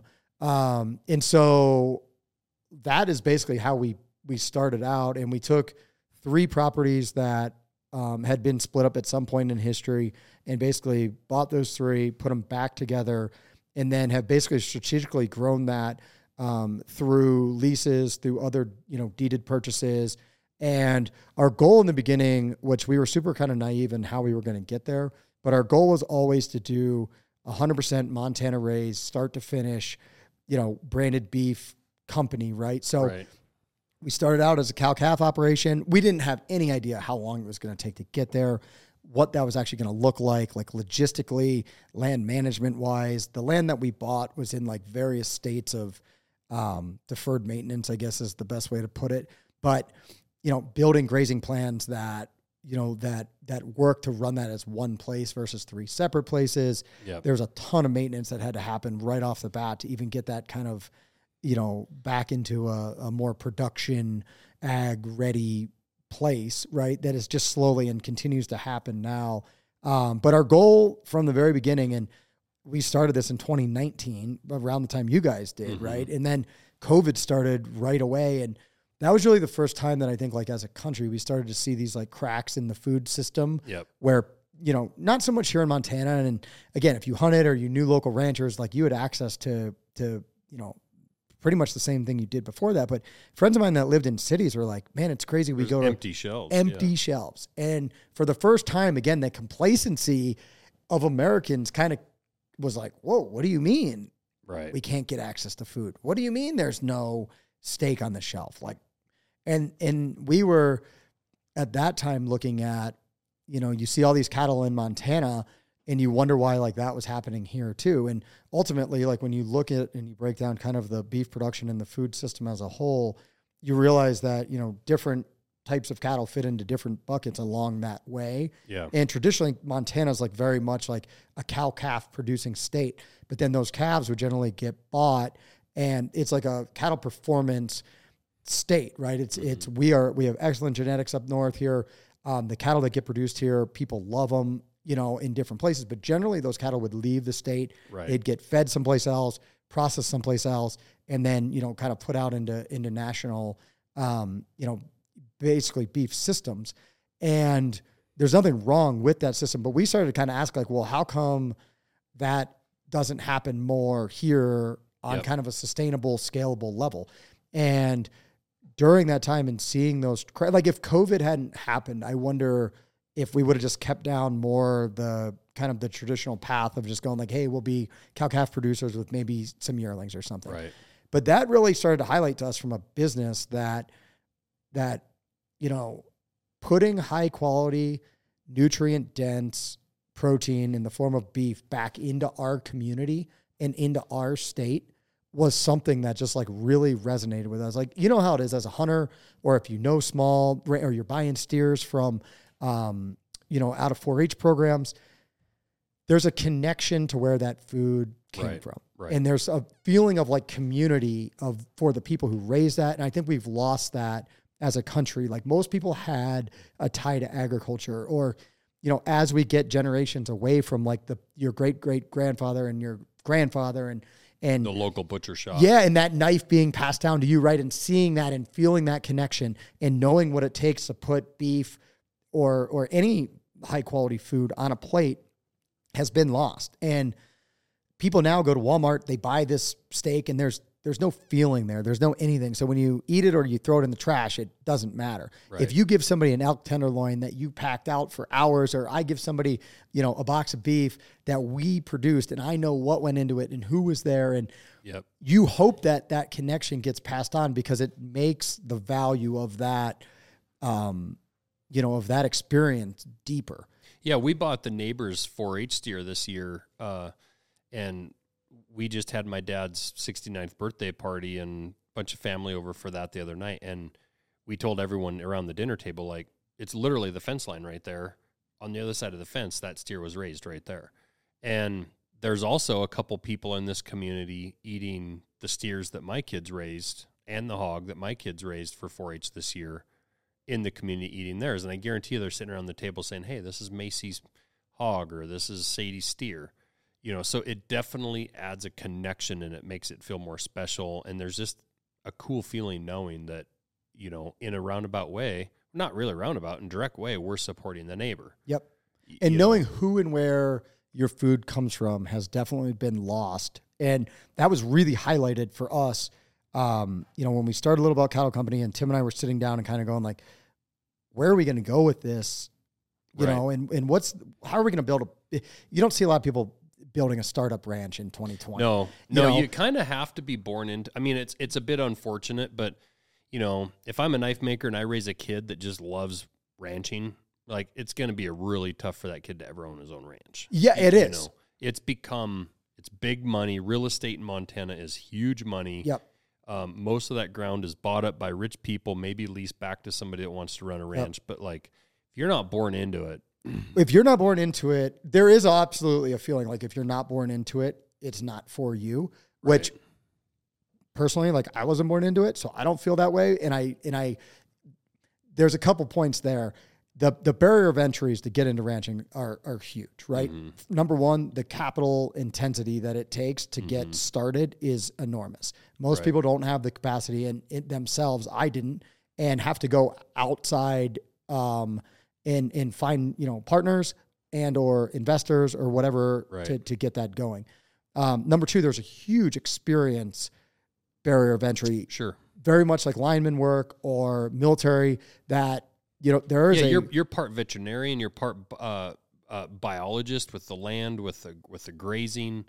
Um, there's so much business behind it Yep. of, of planning your finances and being able to to take the money that you've got, work through the rest of the year, and and you're very likely going to have to borrow some money. So, Yep. But uh, you know, uh, there's just so much that there's goes so it. much to it and again like looking at that list as a whole it could be like extremely overwhelming Mhm. and fortunately probably for us like not knowing some of those things going in that you learn along the way Mhm. um, but very much like lineman work or military like like i don't love when people are like oh it's just a lifestyle because it's not and when you look at the people who've done it for a long time these are professionals these are their career this is their business the skill sets that they've obtained over a long period of time where they make it look easy are extremely challenging. Yeah. And I hate when I actually hate when people go like, "Oh, it's just a lifestyle," because it's not. It's a business, and it's a critical business, in my opinion. Like I say all the time, like food security is national security. The same way that like one percent of the population provides the defense of this country, one percent of the population provides the food for this country. Yep. The same way that of that one percent, it's like a very small percentage of people that provide direct combat action to defend this company, Right. country it's like less than 1% are direct food producers for this country, right? So it's this small group of people that's providing this huge service and there's lifestyle components to that career path, mm-hmm. but it is not a lifestyle. There is lifestyle things that you have to be willing to sacrifice, Right. but like same way like if you're just doing it to tell people that, you know, you're a special operations person or you're a lineman, if you don't love doing that job, Right. or you're not going to make it through the challenging times. If the only reason you want to be a SEAL is to tell girls at the bar you're a SEAL, you're not going to make it through Hell Week. right. If you truly want to do that job, you'll do what it takes to get there. right. And that's been my attitude. Like, I really wanted to be in production agriculture and beef cattle production specifically. Like, that was my goal. And whatever it took for me to get there, and again, back to that like new guy attitude, I still like, I will ride up to somebody and be like, man, you are really good at this and I suck. What am I doing wrong? right. Now, if I pretended I knew everything, like they're probably not going to give me the advice. But you're right. You have the the skill sets that you have to. It's a tough business. There's so much strategy involved in it. Um, and there's so many contingencies you have to think about. Um, y- y- you know, uh, whether it's animals getting sick, whether it's it's it's you know not getting enough rain, not having enough grass to grow, so then you have to buy hay. But then what's the hay prices Yep. this year versus like we have tons of grass? How much hay can we sell that Yep. we produce? Like, um, and and it goes on and on and on. And and then there's so much maintenance that's um, you know whether it's whether it's fe- fences, equipment. it's non. It it's never ends. right. And there's so much out of your control, right? So like you're dealing with a business that's that's tied directly to Mother Nature, and And also, there's no actual set. Uh, like when you're in the military, you're a lineman. You know exactly what you're getting paid. Um, there's actually no set price. No. Uh, you, you you actually don't know what the cattle prices are going to be next fall. So a lot of the assumptions that you build your business off of, and that's what people don't understand, is that uh, you could have like cattle prices right now are pretty good, right? they're great. Yep. Uh, so you could base all of your decisions off of these prices today for next year, and you could win big time, or you could literally lose your ranch. And like we were talking about when, you know, as you do these projections, right? And you go like, hey, in X amount of time, like where are we going to be and how are we going to base that off of sales and the growth? And you could do that, but like for us, it's a the, it's such a fluctuating market Mm-hmm. that even if you look at it from the short time that we've been doing it, um, the the the ups and downs and what drives those and and why um, makes it very hard to predict what the future is going to look like. And that's Yeah. something that like I look at these guys who've been doing this for five, six generations, and you know, you want to talk about sustainability. Like they, if they weren't sustainable, they wouldn't be in business, right? Right. And they've gotten to see kind of what those, um, you know, everybody remembers the the the tough times, and it reminds you during the good times to to you know you- yeah, plan wisely. save for a rainy day. Yeah, and you know, it's just it, it's such an interesting thing when you look at it. Like for us, we are we are literally like taking calves from like hitting the ground all the way through, putting them on people's So, plates. so you said you own, you own a feedlot now? we do, yep, Okay, so Yep. you guys are now not just shipping the cows or the the steers away to get fed out, but you guys are actually taking and feeding them out. correct, yep. So we partnered on a on a feed yard um, that had been in business for you know a, a long time, just east of Billings, and it's a commercial finishing yard basically, as Mhm. well as you know a more traditional grow yard like you see here in Montana. But yeah, we are finishing our cattle there. So like literally, the everything is happening hundred percent here in Montana. We're trying to source you know as much feed as we can for the feed yard locally. Um, What about getting uh, the butchering process? Butchering's happening in Montana as well, which was one of the biggest bottlenecks that we faced in the very beginning, where you think you can just go like, oh yeah, we want to process cattle here. Well, when processors are two years out or not taking any new customers, yeah, we're seeing that here. what? Yeah. Yeah. So what do you do if you're a new business? Right. And there's actually laws against you processing your own and selling it. There's FDA laws. Correct. So there's US, yes, and and there's USDA approved plants that allow you to do certain things, from shipping beef over state lines to where you can sell and how you can sell.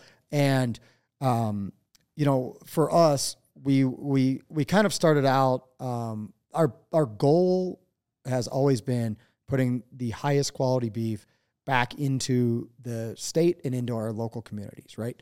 And through doing that, um, we also were like looking at it as a business, like, man, it'd be great to also do like a direct to consumer. Mhm. And so we kind of, as we actually over a couple of years were able to get to the point where we were processing cattle um, at a volume and scale that that kind of allowed us to to really go go down those roads, which took a long time because a lot of people don't understand that. You know, it can be 24 months Right. before you, if you take them through that whole process. Yeah, calf like with our kids as 4-H steers, calf's born in February or March, April, wherever, whenever people do their calving, and then my kids are buying their project in. Uh, we're going this coming weekend to go Yep. buy a steer, so October, and then they have to feed that steer out all the way until next August. Yep. Um, So it's a it's an eighteen month process. Yep. And and that doesn't include like my boy, he bred his own cow. So that process actually started nine nine, ten months before that. So uh now he's he's AI in his cow, then he's t- putting her on a cleanup bull, I love it. you know, all the way through. Then that calf is being born, you know, February, March, whatever. Um, you know, so to your point, it goes from an 18 month process if you're just buying a calf to a 24 month process. It's 24 months basically to where you put a dollar in in the investment pool to where you get anything out. That's Yeah. a long time. with no idea what the price will be at the end of it. Yeah. And Yeah. so all you can do is like the best job you can. Which in the last 24 months, uh, you know, everybody can be like, "Oh, cattle prices are great right now. Ranchers are doing really well." Well, we we've never seen higher hay prices than last year. Uh, So in in the last 24 months, Yep. the, the hay prices were, you know, it's $300 a ton for our input costs went up um, basically from in 2021, 40%. yeah. Input cost to feed and maintain cattle. So you saw a lot of places, you know, not make it through. Yeah. How do you, the, the cost of the end result product didn't go up 40%, but the input cost to, to keep going with no idea of where those markets were going. Um, and in that is actually a big reason why you're seeing now the prices that they are, just because it's you know basically supply and demand of of what's in the system to to what is the demand. And so you're seeing these high prices because the, the supply numbers are are lowered, right? But that is all driven from you know drought slash extremely high input cost hmm and, you know, again, a lot of that stuff is out of your control.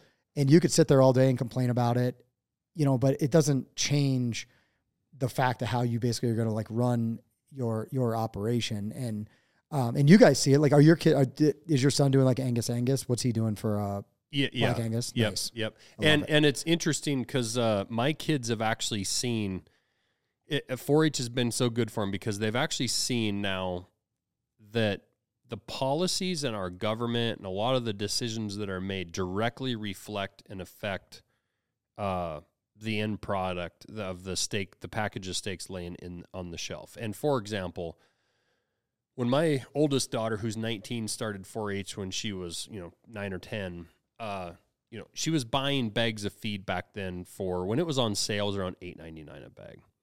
Uh, I want to say this year we were paying somewhere around nineteen ninety nine a bag, Yep. twenty dollars a bag for feed, and that wasn't the high end feed. There's feed out there that's 30 32 dollars a bag, uh, and my kids this year, uh, this last year, when we because we buy it a ton at a time, we'll buy a pallet of feed, forty bags. Uh, they were buying their feed and they're like, Dad, this is insane. Last year, last year they were paying, you know 13 14 dollars then it's 18 19 this year like just in a couple years it's gone up so much mm-hmm. and these are 12 15 16 year old kids that are commenting to me like holy shit dad and i was like yeah and this is an example kids of like when when certain things happen and certain situations happen with our government uh, certain rules regulations whatever whatever these circumstances are that drive up the prices now you need more money for your steer to make money. Yep. Well, what that's going to mean is the person that buys it is going to have to pay more, which is going to mean those steaks at the end of the day, that that food on their plate is going to cost those people more money.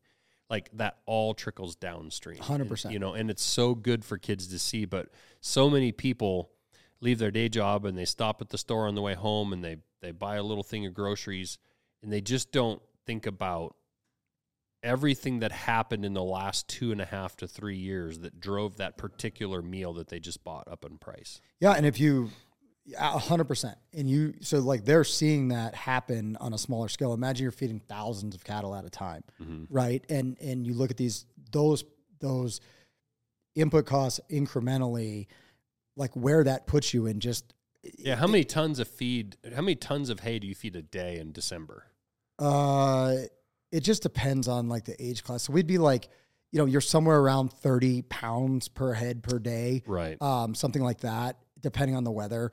That's that's pretty average, I'd yeah, say. Times then, a couple thousand head. If you know, I, I I know a guy in eastern Montana that has ten thousand mother cows. Yeah, I mean that. I mean, so you figure right there. I mean, you take you know thirty pounds times ten thousand. That's what you're feeding a day. Yep. And then you take that at you know where you go from one year it's ninety bucks a ton to 300 a ton. Right. But the cost of steak, and, and it would get to the point where it would be unaffordable, unattainable. Well, and what a lot of people also don't understand is is there's there's this middleman process between the actual rancher and the sale and the actual steak in the store. Correct. You know, the packing houses and a bunch of the bullshit that happens where it's not when you start figuring out and you're doing the math in your head in the store per pound of meat and you start thinking about how many pounds a steer weighs on the hook, that doesn't actually equate because there's a middleman in there sucking up a ton of the profits. You're absolutely right. So what generally what happens, you know, for folks that, that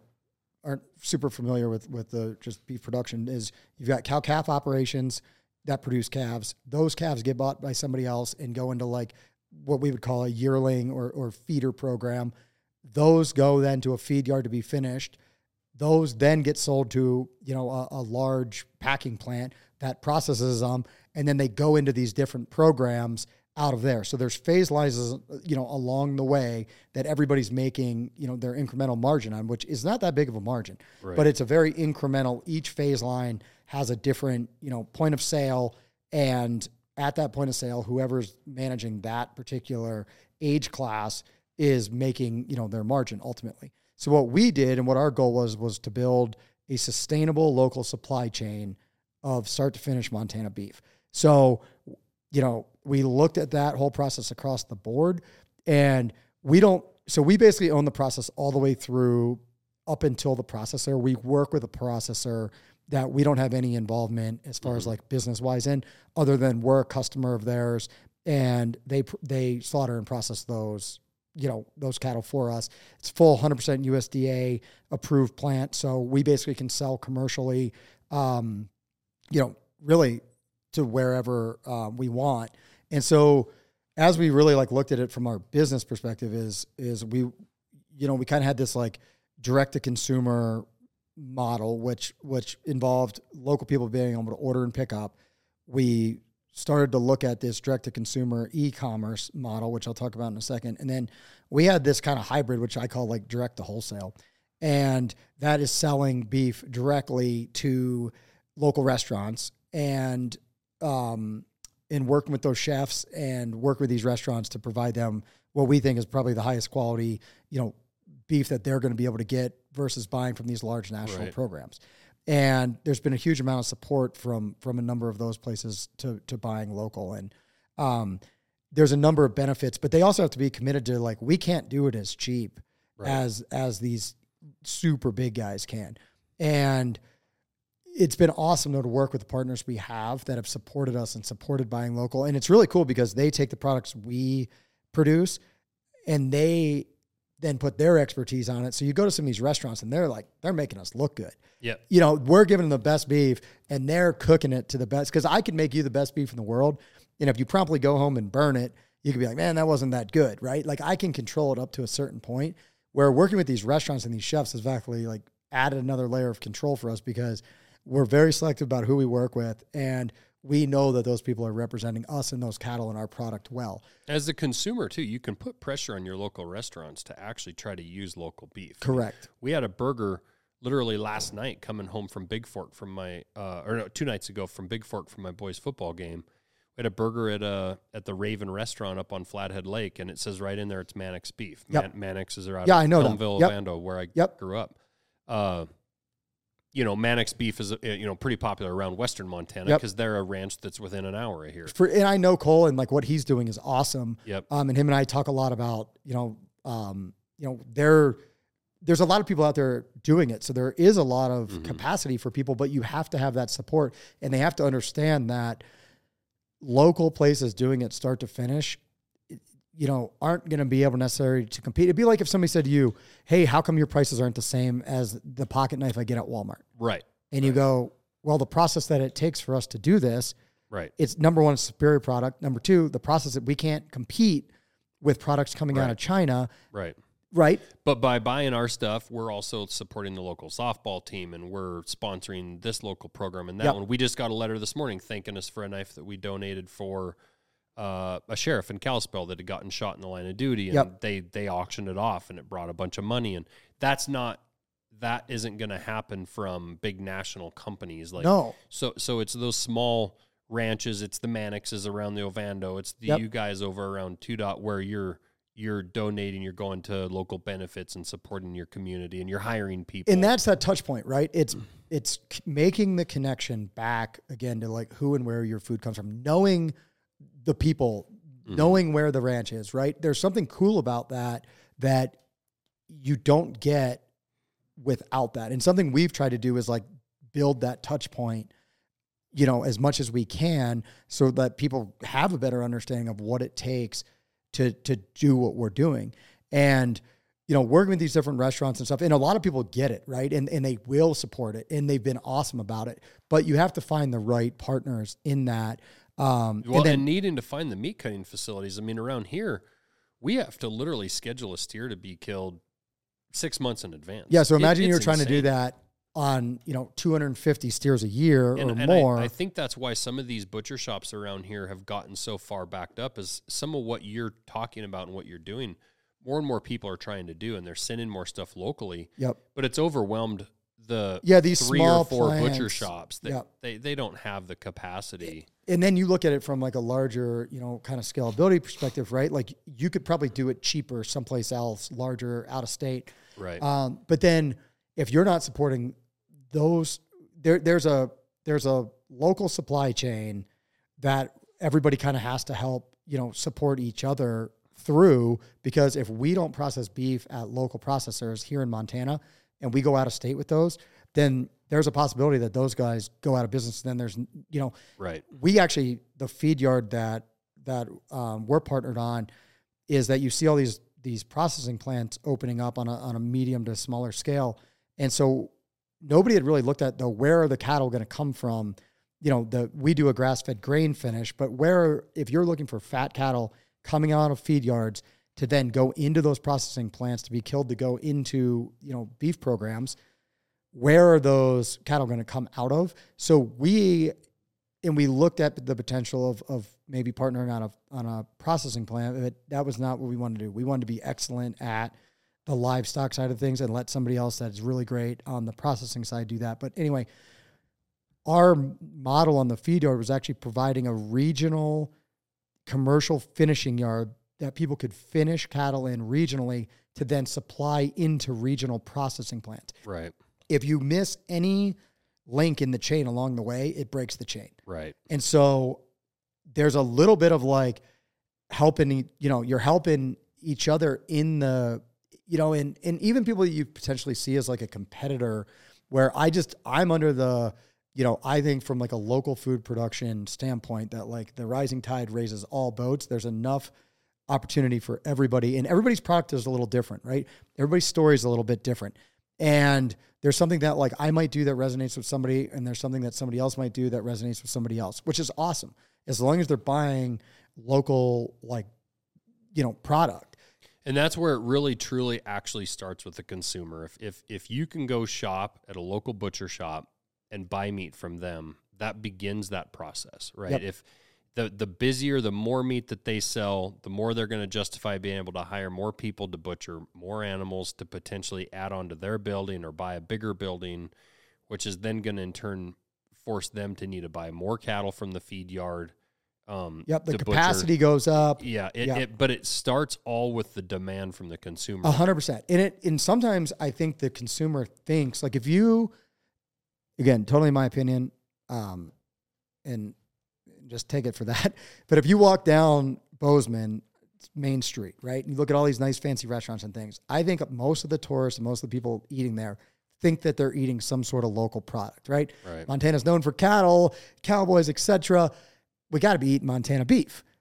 Well, in actuality, you know, for a lot of those places, the Sysco truck just makes it stop along the way, and like you're Right. getting the same.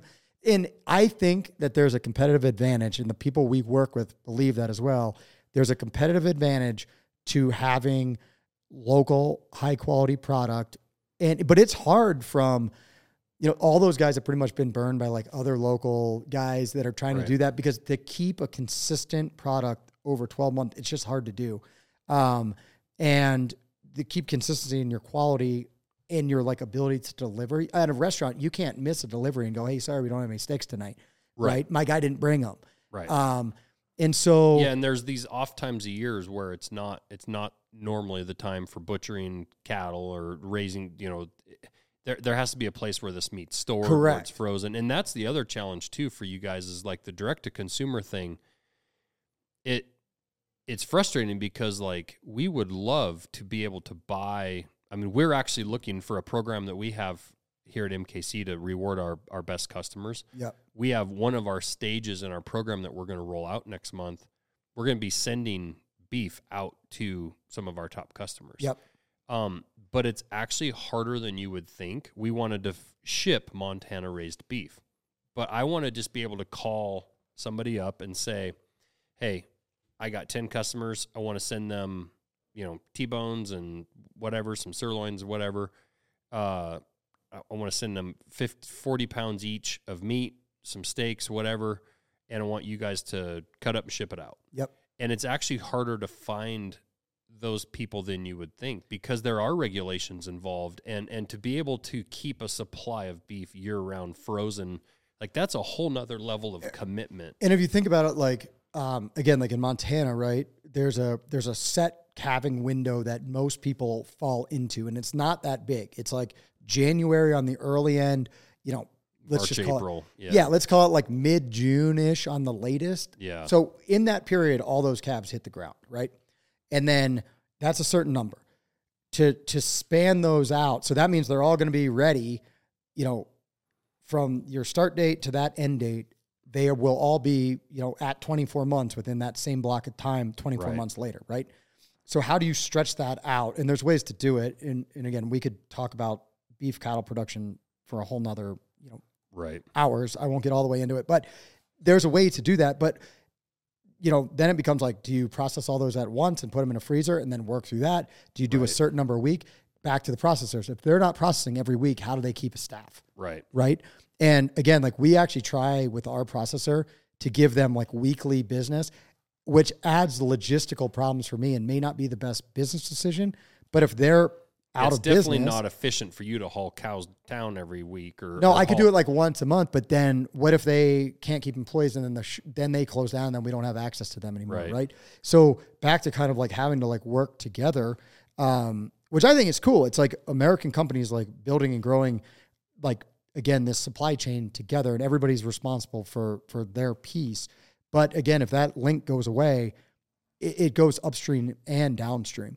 And so, like for what you guys want to do, um, like that's actually something we could probably do for you. But um, uh, so we actually started going down this direct to consumer e-commerce. That was our like main thing. We were like, hey, you know, we're gonna build, we're gonna get our marketing out there, we're gonna have a customer base, and we did that. And then we started opening that up, and we could not keep up logistically with. We had the product, the the shipping perishables, you know, just the logistics of what it takes. You guys know fulfillment, how challenging that is. And for Yeah. us, like we have a super small team.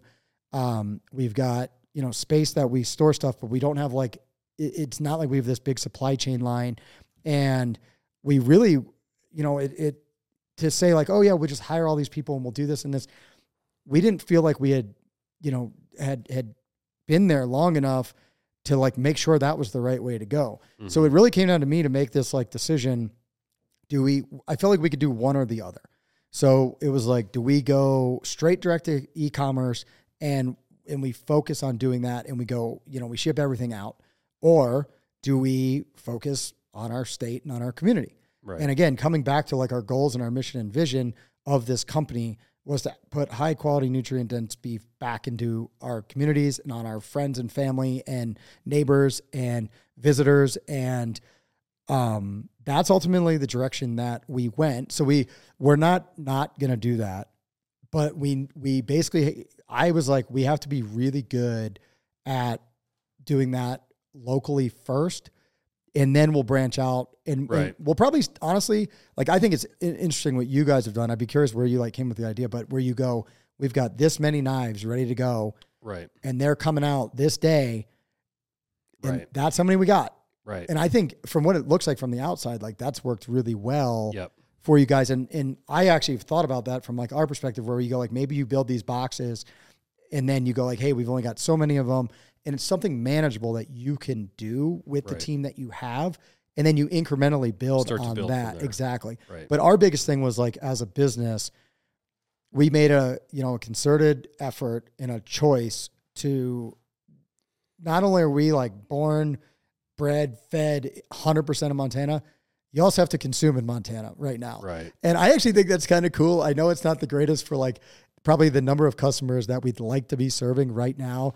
Um, and we're going to get there, but we got to do this first. And again, I think like you have to be very um, just mindful about like the the bites you take and when you take them Right. and we've done that and we've gotten really great feedback on our quality we've gotten really great feedback on our consistency i'm excited for you guys to try them Mhm. um, and see what you think um, you know but i actually think it's cool we have customers that come to montana and they go hey i'm driving from you know Bigfork down to yellowstone and we're going to come in to a restaurant or a market that serves your guys' stuff and we're getting a little belt steak Do you guys have a list of restaurants on your website that you guys serve? Yeah, we do now. Okay. Yep. Yep. There's a list of them and primarily like Bozeman Big Sky again. And that also comes out to like being able to distribute. Right. Um, we want to build and grow, but we're also, you know, again, like I like having that touch point with our customers where we're doing our own distribution. Cause again, that's another like step in the game where somebody else is saying like, Hey, we, you know, ultimately can pay you less. And then they go to your customer and say, you've got to pay more Right. and nothing wrong with it, but No, this and this is a model that needs to be emulated and copied all across the country because like you guys are only can only get so big and only serve so much and like there's there's obviously going to be plenty of room for you guys to grow but like Mannixes have been trying it and been doing it. And there's other places I know that have been trying it and doing it in Wyoming and different Colorado and different places and it's if everybody would do this uh, community sustainable um you know program across the country it would just it would just it would help every it would help everyone. Hundred percent. In it, in in it, there's a reason that there's the consolidation within the industry that there is. And again, it would be way too long to get into all of that. But being able to kind of break that down to more, and again, I think you get higher quality like product. There's a touch point of who and where it comes from. Um, you know, everybody does something like a little bit different. And one of the things that we've worked on doing that we kind of have set up now from just like a business scalability perspective is that let's say I can only produce X amount of calves a year based on the number of mother cows that we have. We've kind of built out this like um, program to where we could buy and source verify calves from other really good producers yep from them at a premium. So if you sell your calves in the fall, and I know you're a great producer and you produce great calves, I could come in the fall and buy those from you at a premium higher than you would get on like a large scale market. And we could put those into our program and you know take them through a, a, whether they're grass steers going into the feed yard or, or Right. whatever size they're at and come back to you and that's a way for us then to actually help other local montana Yeah, ranchers your neighbors. correct get a better because you watch how hard these folks work you watch what goes into it and you watch their eh, eh, you know they're tied to whatever that commodity market is and we've got beef programs because we sell a lot of livestock still as well. You know the the branded beef company is one enter you know enterprise of the company but we sell a lot of live we still sell calves we sell bred cattle we sell you know the the livestock component of our business is still the main part of our business. I mean we are 100% a working ranch and we're building out this branded beef line um, as one of our enterprises and i think today with any startup you have to have like multiple enterprises that collectively Right. you know, and for us as a, you know, like, like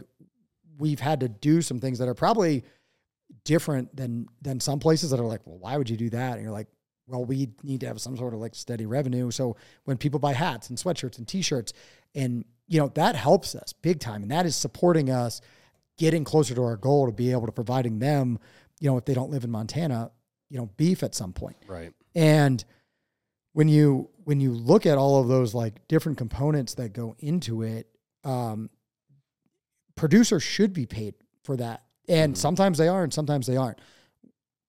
We're hopeful in that if we could build a good enough, you know, brand in business that creates the the demand that it actually like kind of outdoes the supply that we personally have in our own system Right. to where we could start buying. And we've we've actually we we did that a little bit this year with um, Montana Stock Growers has this it's a cattle drive program that raises money for um, Montana stock growers where local ranches donate a steer. We actually finish those steers at our feed yard, and then Little Belt Cattle Company bought a handful of those steers from from you know ranches that we knew um, produce cattle in a way that that we think is the the uh, in line with our vision. And and we we bought those steers and put those into our system.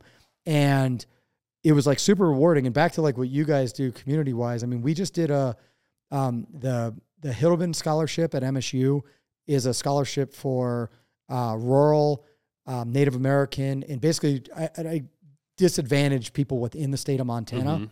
It's an amazing program. And so we donated um, some stuff into that program, which I had no idea how well it was going to do. It's a testament, though, to what people think of, I guess, us and our business. We raised $63,000 for that program. That's 15 kids, they told us, that could go to college on a scholarship from our local community, basically with, with, uh, selling beef and and basically supplying beef um, as part of a, a basically a package, right? Yeah. We support Montana stock growers. Um, we support you know buying you know steers from 4-H. Right. Um, we support you know local schools. We support putting in one of the things that we did is we basically have built like a premium you know kind of product right in our higher end cuts. Right. We started this food truck to be able to take grind more of like a middle market meat and provide that at a price point that we think is like super reasonable. And we've run that food truck all summer. One, it's a great way for us to get through some grind that that you end up with a lot of. But number two, it's like a family like mine can go there, a family like yours can go there. It is the exact same beef that's coming off of our, Right. you know, Just uh, not the premium cuts. prime ribeyes. Yeah. It's trimmed from all of those Right. going into this burger program that isn't a specific grind program. So you are getting the same high quality, nutrient dense protein Right. if you eat one of our ribeyes or you get one of our packs of grind. Yeah. And again, I'm super proud to put that like in front of my kids. I'm super proud to put that in front of my neighbors. I love it when people give us feedback like, man, the the dining experience that I had eating one of your guys' steaks here was was awesome and following along like what you guys have done from the beginning. And again, developing that touch point, hmm sitting here talking about it and kind of educating customers on like what it takes to get from point A to point B. Right. Um, I mean, would do you guys feel like in your business? I, I because I feel like your guys' marketing is really good, developing like like people know the care in what it takes for you guys in just your story. So when they buy one of your knives, it's more special than just going down and, and grabbing something. Yeah, no, we hope we absolutely hope that it means more and that they actually buy it with the the intention of passing it down and that it has more meaning. And the fact that it's why we highlight our employees on our uh like our our weekly vlogs that Henry shoots here. Um it's it's why we actually try and put our employees on camera and put them out there because we actually want our customers to know who's working on their knives and see that it's not just you know it's not just me anymore it's all these other people but it's not just faceless people Yep. that they're helping you know melissa and travis and tristan and you know all these guys dylan right it goes all the way through that there's all these families that are that are being helped now by uh by the support that people are you know showing when they buy our knives Yep. so yeah no it means it means a ton and i and i i think there's been obviously a huge uh uh, surge in in people that actually care. I mean, it's kind of the buzzword these days of you know buying local, um, you know farmers farmers markets and you know community gardens and you know I've I've always thought and I've always wondered why ranchers can't get all together and build like a co-op where you know they build their own damn packing house and ranches are potentially a member of of something where they all help fund and collectively own their own freaking packing house. And uh you know where that meat can actually get processed right here in our own state. And and if every state had co-ops of packing houses you know you guys don't you guys could grow an amazing huge company and never ship beef out of the state. It could Yep. just like why can't our Montana ranchers feed our Montana families. And why I think can't, they're why getting can't. Wyoming's feed theirs? Yeah. And and I think it's definitely it's definitely improving. I mean, it's and there's definitely people doing that, right? Like um, you mentioned, you know, Mannix is what they're doing with like the the old salt model. I think is fantastic, and um, it's happening. But just to for just what it takes to do that, and like again, back to like you know just the capital, and then Mhm. it's a it's a different skill set. Um, but it is, and I'm with you. Like if you had that happening, then you would see alternatives to you know the consolidation of kind of the big four that everybody hears about. Um, and, But and the only way it's going to happen is for consumers to demand To it, demand it. To, to, to, and when I say demand it, it means to start buying that. start way. buying that way, asking for it. Um, you know, but again, I think people care about the quality that they're getting, whether it's in you know our beef or your knives. And like one thing we do, what I think is cool. I don't know what you'll think. You can tell me. So like, totally just stealing from like kind of the SEAL team. Um, uh, I guess um, like prize model or whatever. You know, in the military, they give you these different things. They're they're they're not really worth you know anything from the military perspective other than it's a status symbol of where you're kind of at right?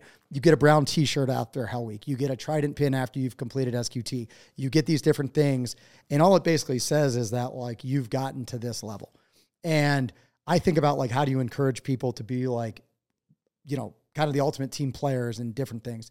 And so something that we started doing and um, we still do is we give your knives to people at our company who have gone like above and beyond what their kind of role or job is and Mhm. usually it's something that um, has like positive impact on people you know outside of themselves Sure. and I don't give them to everybody. And what I do is I give them to people basically with a note saying kind of why they got it. And and it's been cool because you can see the people that have them and the people that don't. And some people never get them. Wow. And it's kind of a cool thing because the people that have them, That's really Um, cool. they, you know, everybody, they don't know maybe exactly what they did to get it, but they saw that that person has stepped up Yeah. at some point. Um, and it's been really cool.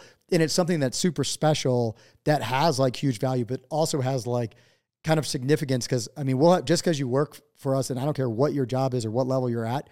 Like if you don't actually earn it, you're not getting one. Back Right. to what we talked about It's a meritocracy. it's a meritocracy and it's a earned thing coming from that you you could go out and buy one and, and like we had a guy like kind of build these cowboy sheaths um so you can go out and buy one and you can wear it but like people would know that's not the one that was given Right, and right. and it's been really fun because i think the people who've got them there's like a big sense of pride That's just like cool. you get a brown t-shirt and you go like it's just a t-shirt but it means more and i hope it means more um to our guys but like that's something where again like they know that what they're getting is something that's like special and can be passed down and that comes from what you guys have done and again like i love this like watching montana companies do amazing things here in the state Yep. and what you're seeing from just like the hardworking people that that are here um and the companies that are being built here now it's just something i'm like super proud to be part of that community of just you know montana based businesses No, it's it's really cool, and I, I appreciate that story. That's really cool, and I, yeah, I have a, t- a ton of pride in what we're doing here, and we're, you know, I was actually telling a friend of mine yesterday.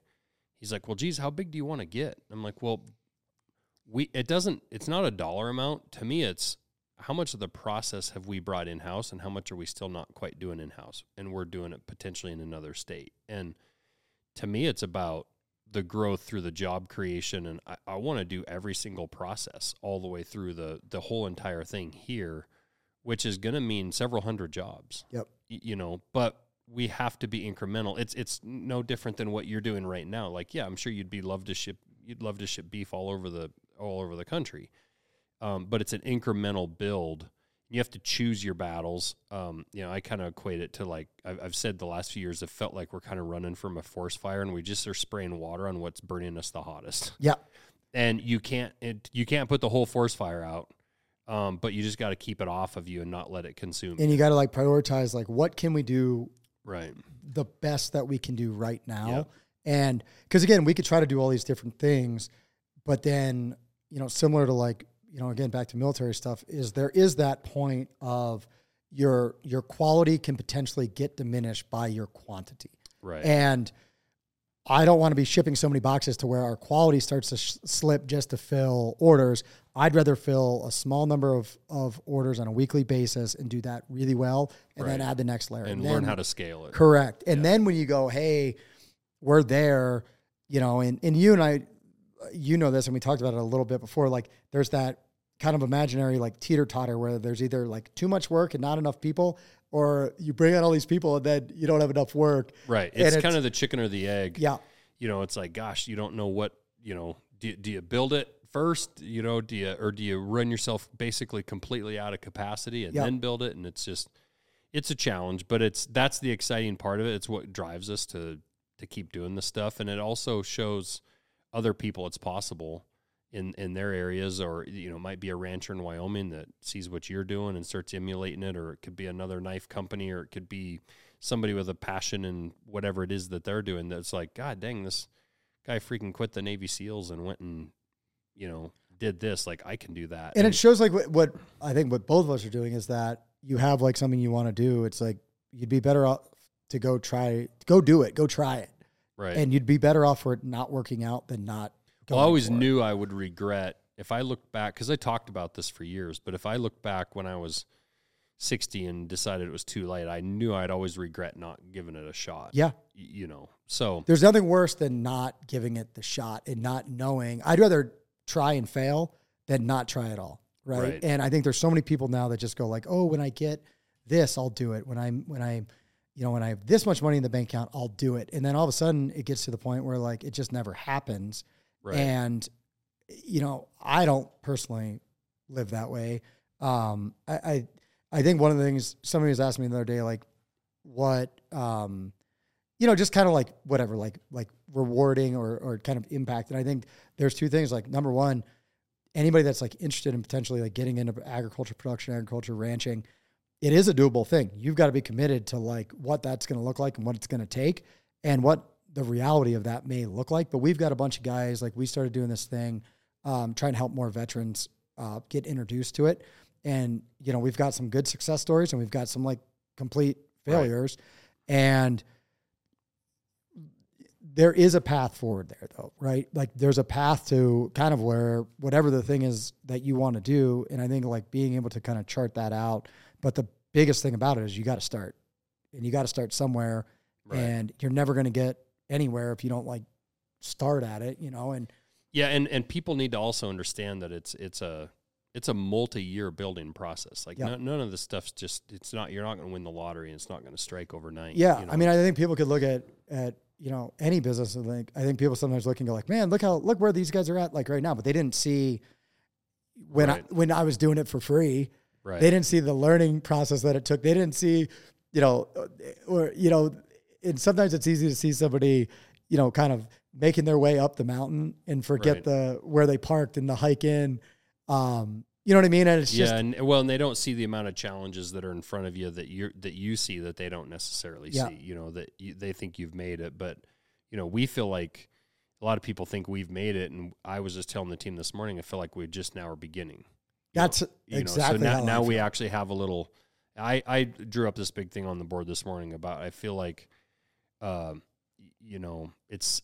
I- I, I drew up a, a big blob and I said, "This is like this is like a country we're trying to invade." And in the beginning, we sent in some spies and we sent in a couple little people, and then we built a militia. And then now, now I feel like we've actually built like a big base Yep. and now we're starting to expand our base and we're running these missions and we're expanding our base of operation and we've got little places in different parts of this country but we have no we have def, we definitely are not in control of it yet Yeah, like you've got But that foothold. we've got a great Yeah. foothold and we've got a place to work from now which means you know some savings in the bank Yeah. and, and and good position with some equipment and some people and some manpower like now you know i told all those guys downstairs this morning now i feel like i have an army Yep. right the, you know we have our people we have we have uh, some funding um, and now we can start to go forward Yep. so for all the success that it appears that we've had i just feel like now we're just getting started Yep. Because you have that foothold, right? You have that base, but that doesn't mean that base can't be overran hundred percent. at any moment, you make a right? couple mistakes, Yeah. you leave the back door open, Yeah. and you don't have the, and I feel the same way. It's like you're you're starting to get a foothold, but that doesn't mean that like the diligence that got you the foothold can can you can't let up. diminish at Yeah. all.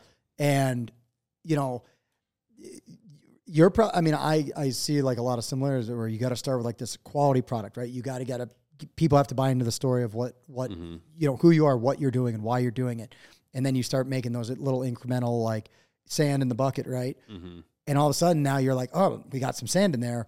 I really don't want my bucket to get kicked over and have to Right. restart. Hundred percent. And um, I think that only comes from, you know, taking the foundation, the strong foundation, then and building Right. more on top of it. So, how do people fi- find you or support you? Yeah. So we're on, um, you can find us online, uh, www.littlebeltcattleco.com. Find us on Instagram um, at Little Belt Cattle Co. If you want to kind of see what we're doing, we try to put stuff up of just operationally kind of where we're at. Um, there's a number of restaurants that are listed on our website. We are getting, we're working towards being able to get out, you know, uh, outside Montana. We appreciate everybody's patience. We will get there.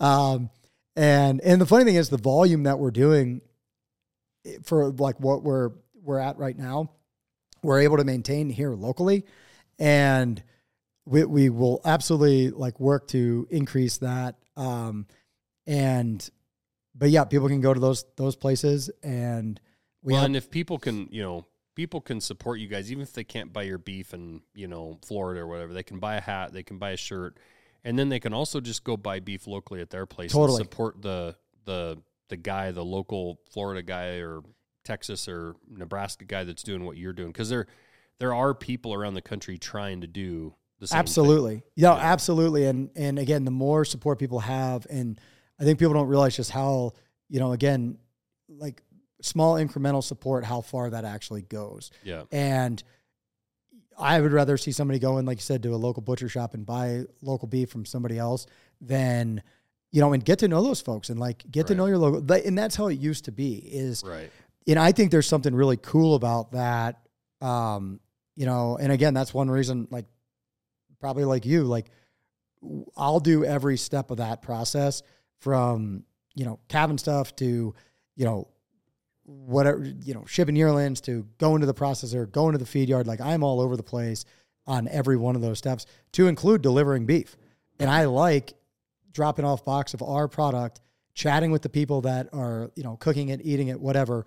And, you know, I think that level of like involvement doesn't isn't just us. There's other people out there doing that and supporting those folks as well supports local buying yep. and local production and that is ultimately how you know again back to like the food security is national security. That's how we secure our food system in yep. america which go travel around the world and find me you know the the systems that we have here. Like even when things don't look you know like you know maybe as best as they or as good as if they had we still have it better than every everywhere else basically. And you know supporting local producers buying locally doing all those things buying america pay the little bit extra for the higher quality that keeps you know that's important. All of that plays into the overall. And i think we have to get back to that as a country. And you know i know from you know for us from beef cattle production and and and just beef production in general uh the more that that happens across the board the better it is for everybody. Yeah and business is also you know I, i'll i'll uh, shine a little light on us for a second. Like you can go buy a, a chest freezer for six, seven hundred bucks, whatever, and put it in your local business. You know, we we bought a 4-H beef, but it could be a beef from your local uh, rancher or whatever. But we, you know, we bought a whole beef this year at the 4-H, and we threw it all in the freezer downstairs for the employees to take home at night. So I've told them be respectful to each other. Don't take tons and tons of it or whatever. But like if you want to have a nice steak dinner with your wife tonight or your boyfriend or whoever, take home a couple steaks, take home some burger, cook some burgers. Like if you want to have a barbecue this weekend, take home some burger and cook burgers. So like, you know, as businesses, you can also help your own employees, you know, eat some good quality beef or pork or chicken or whatever.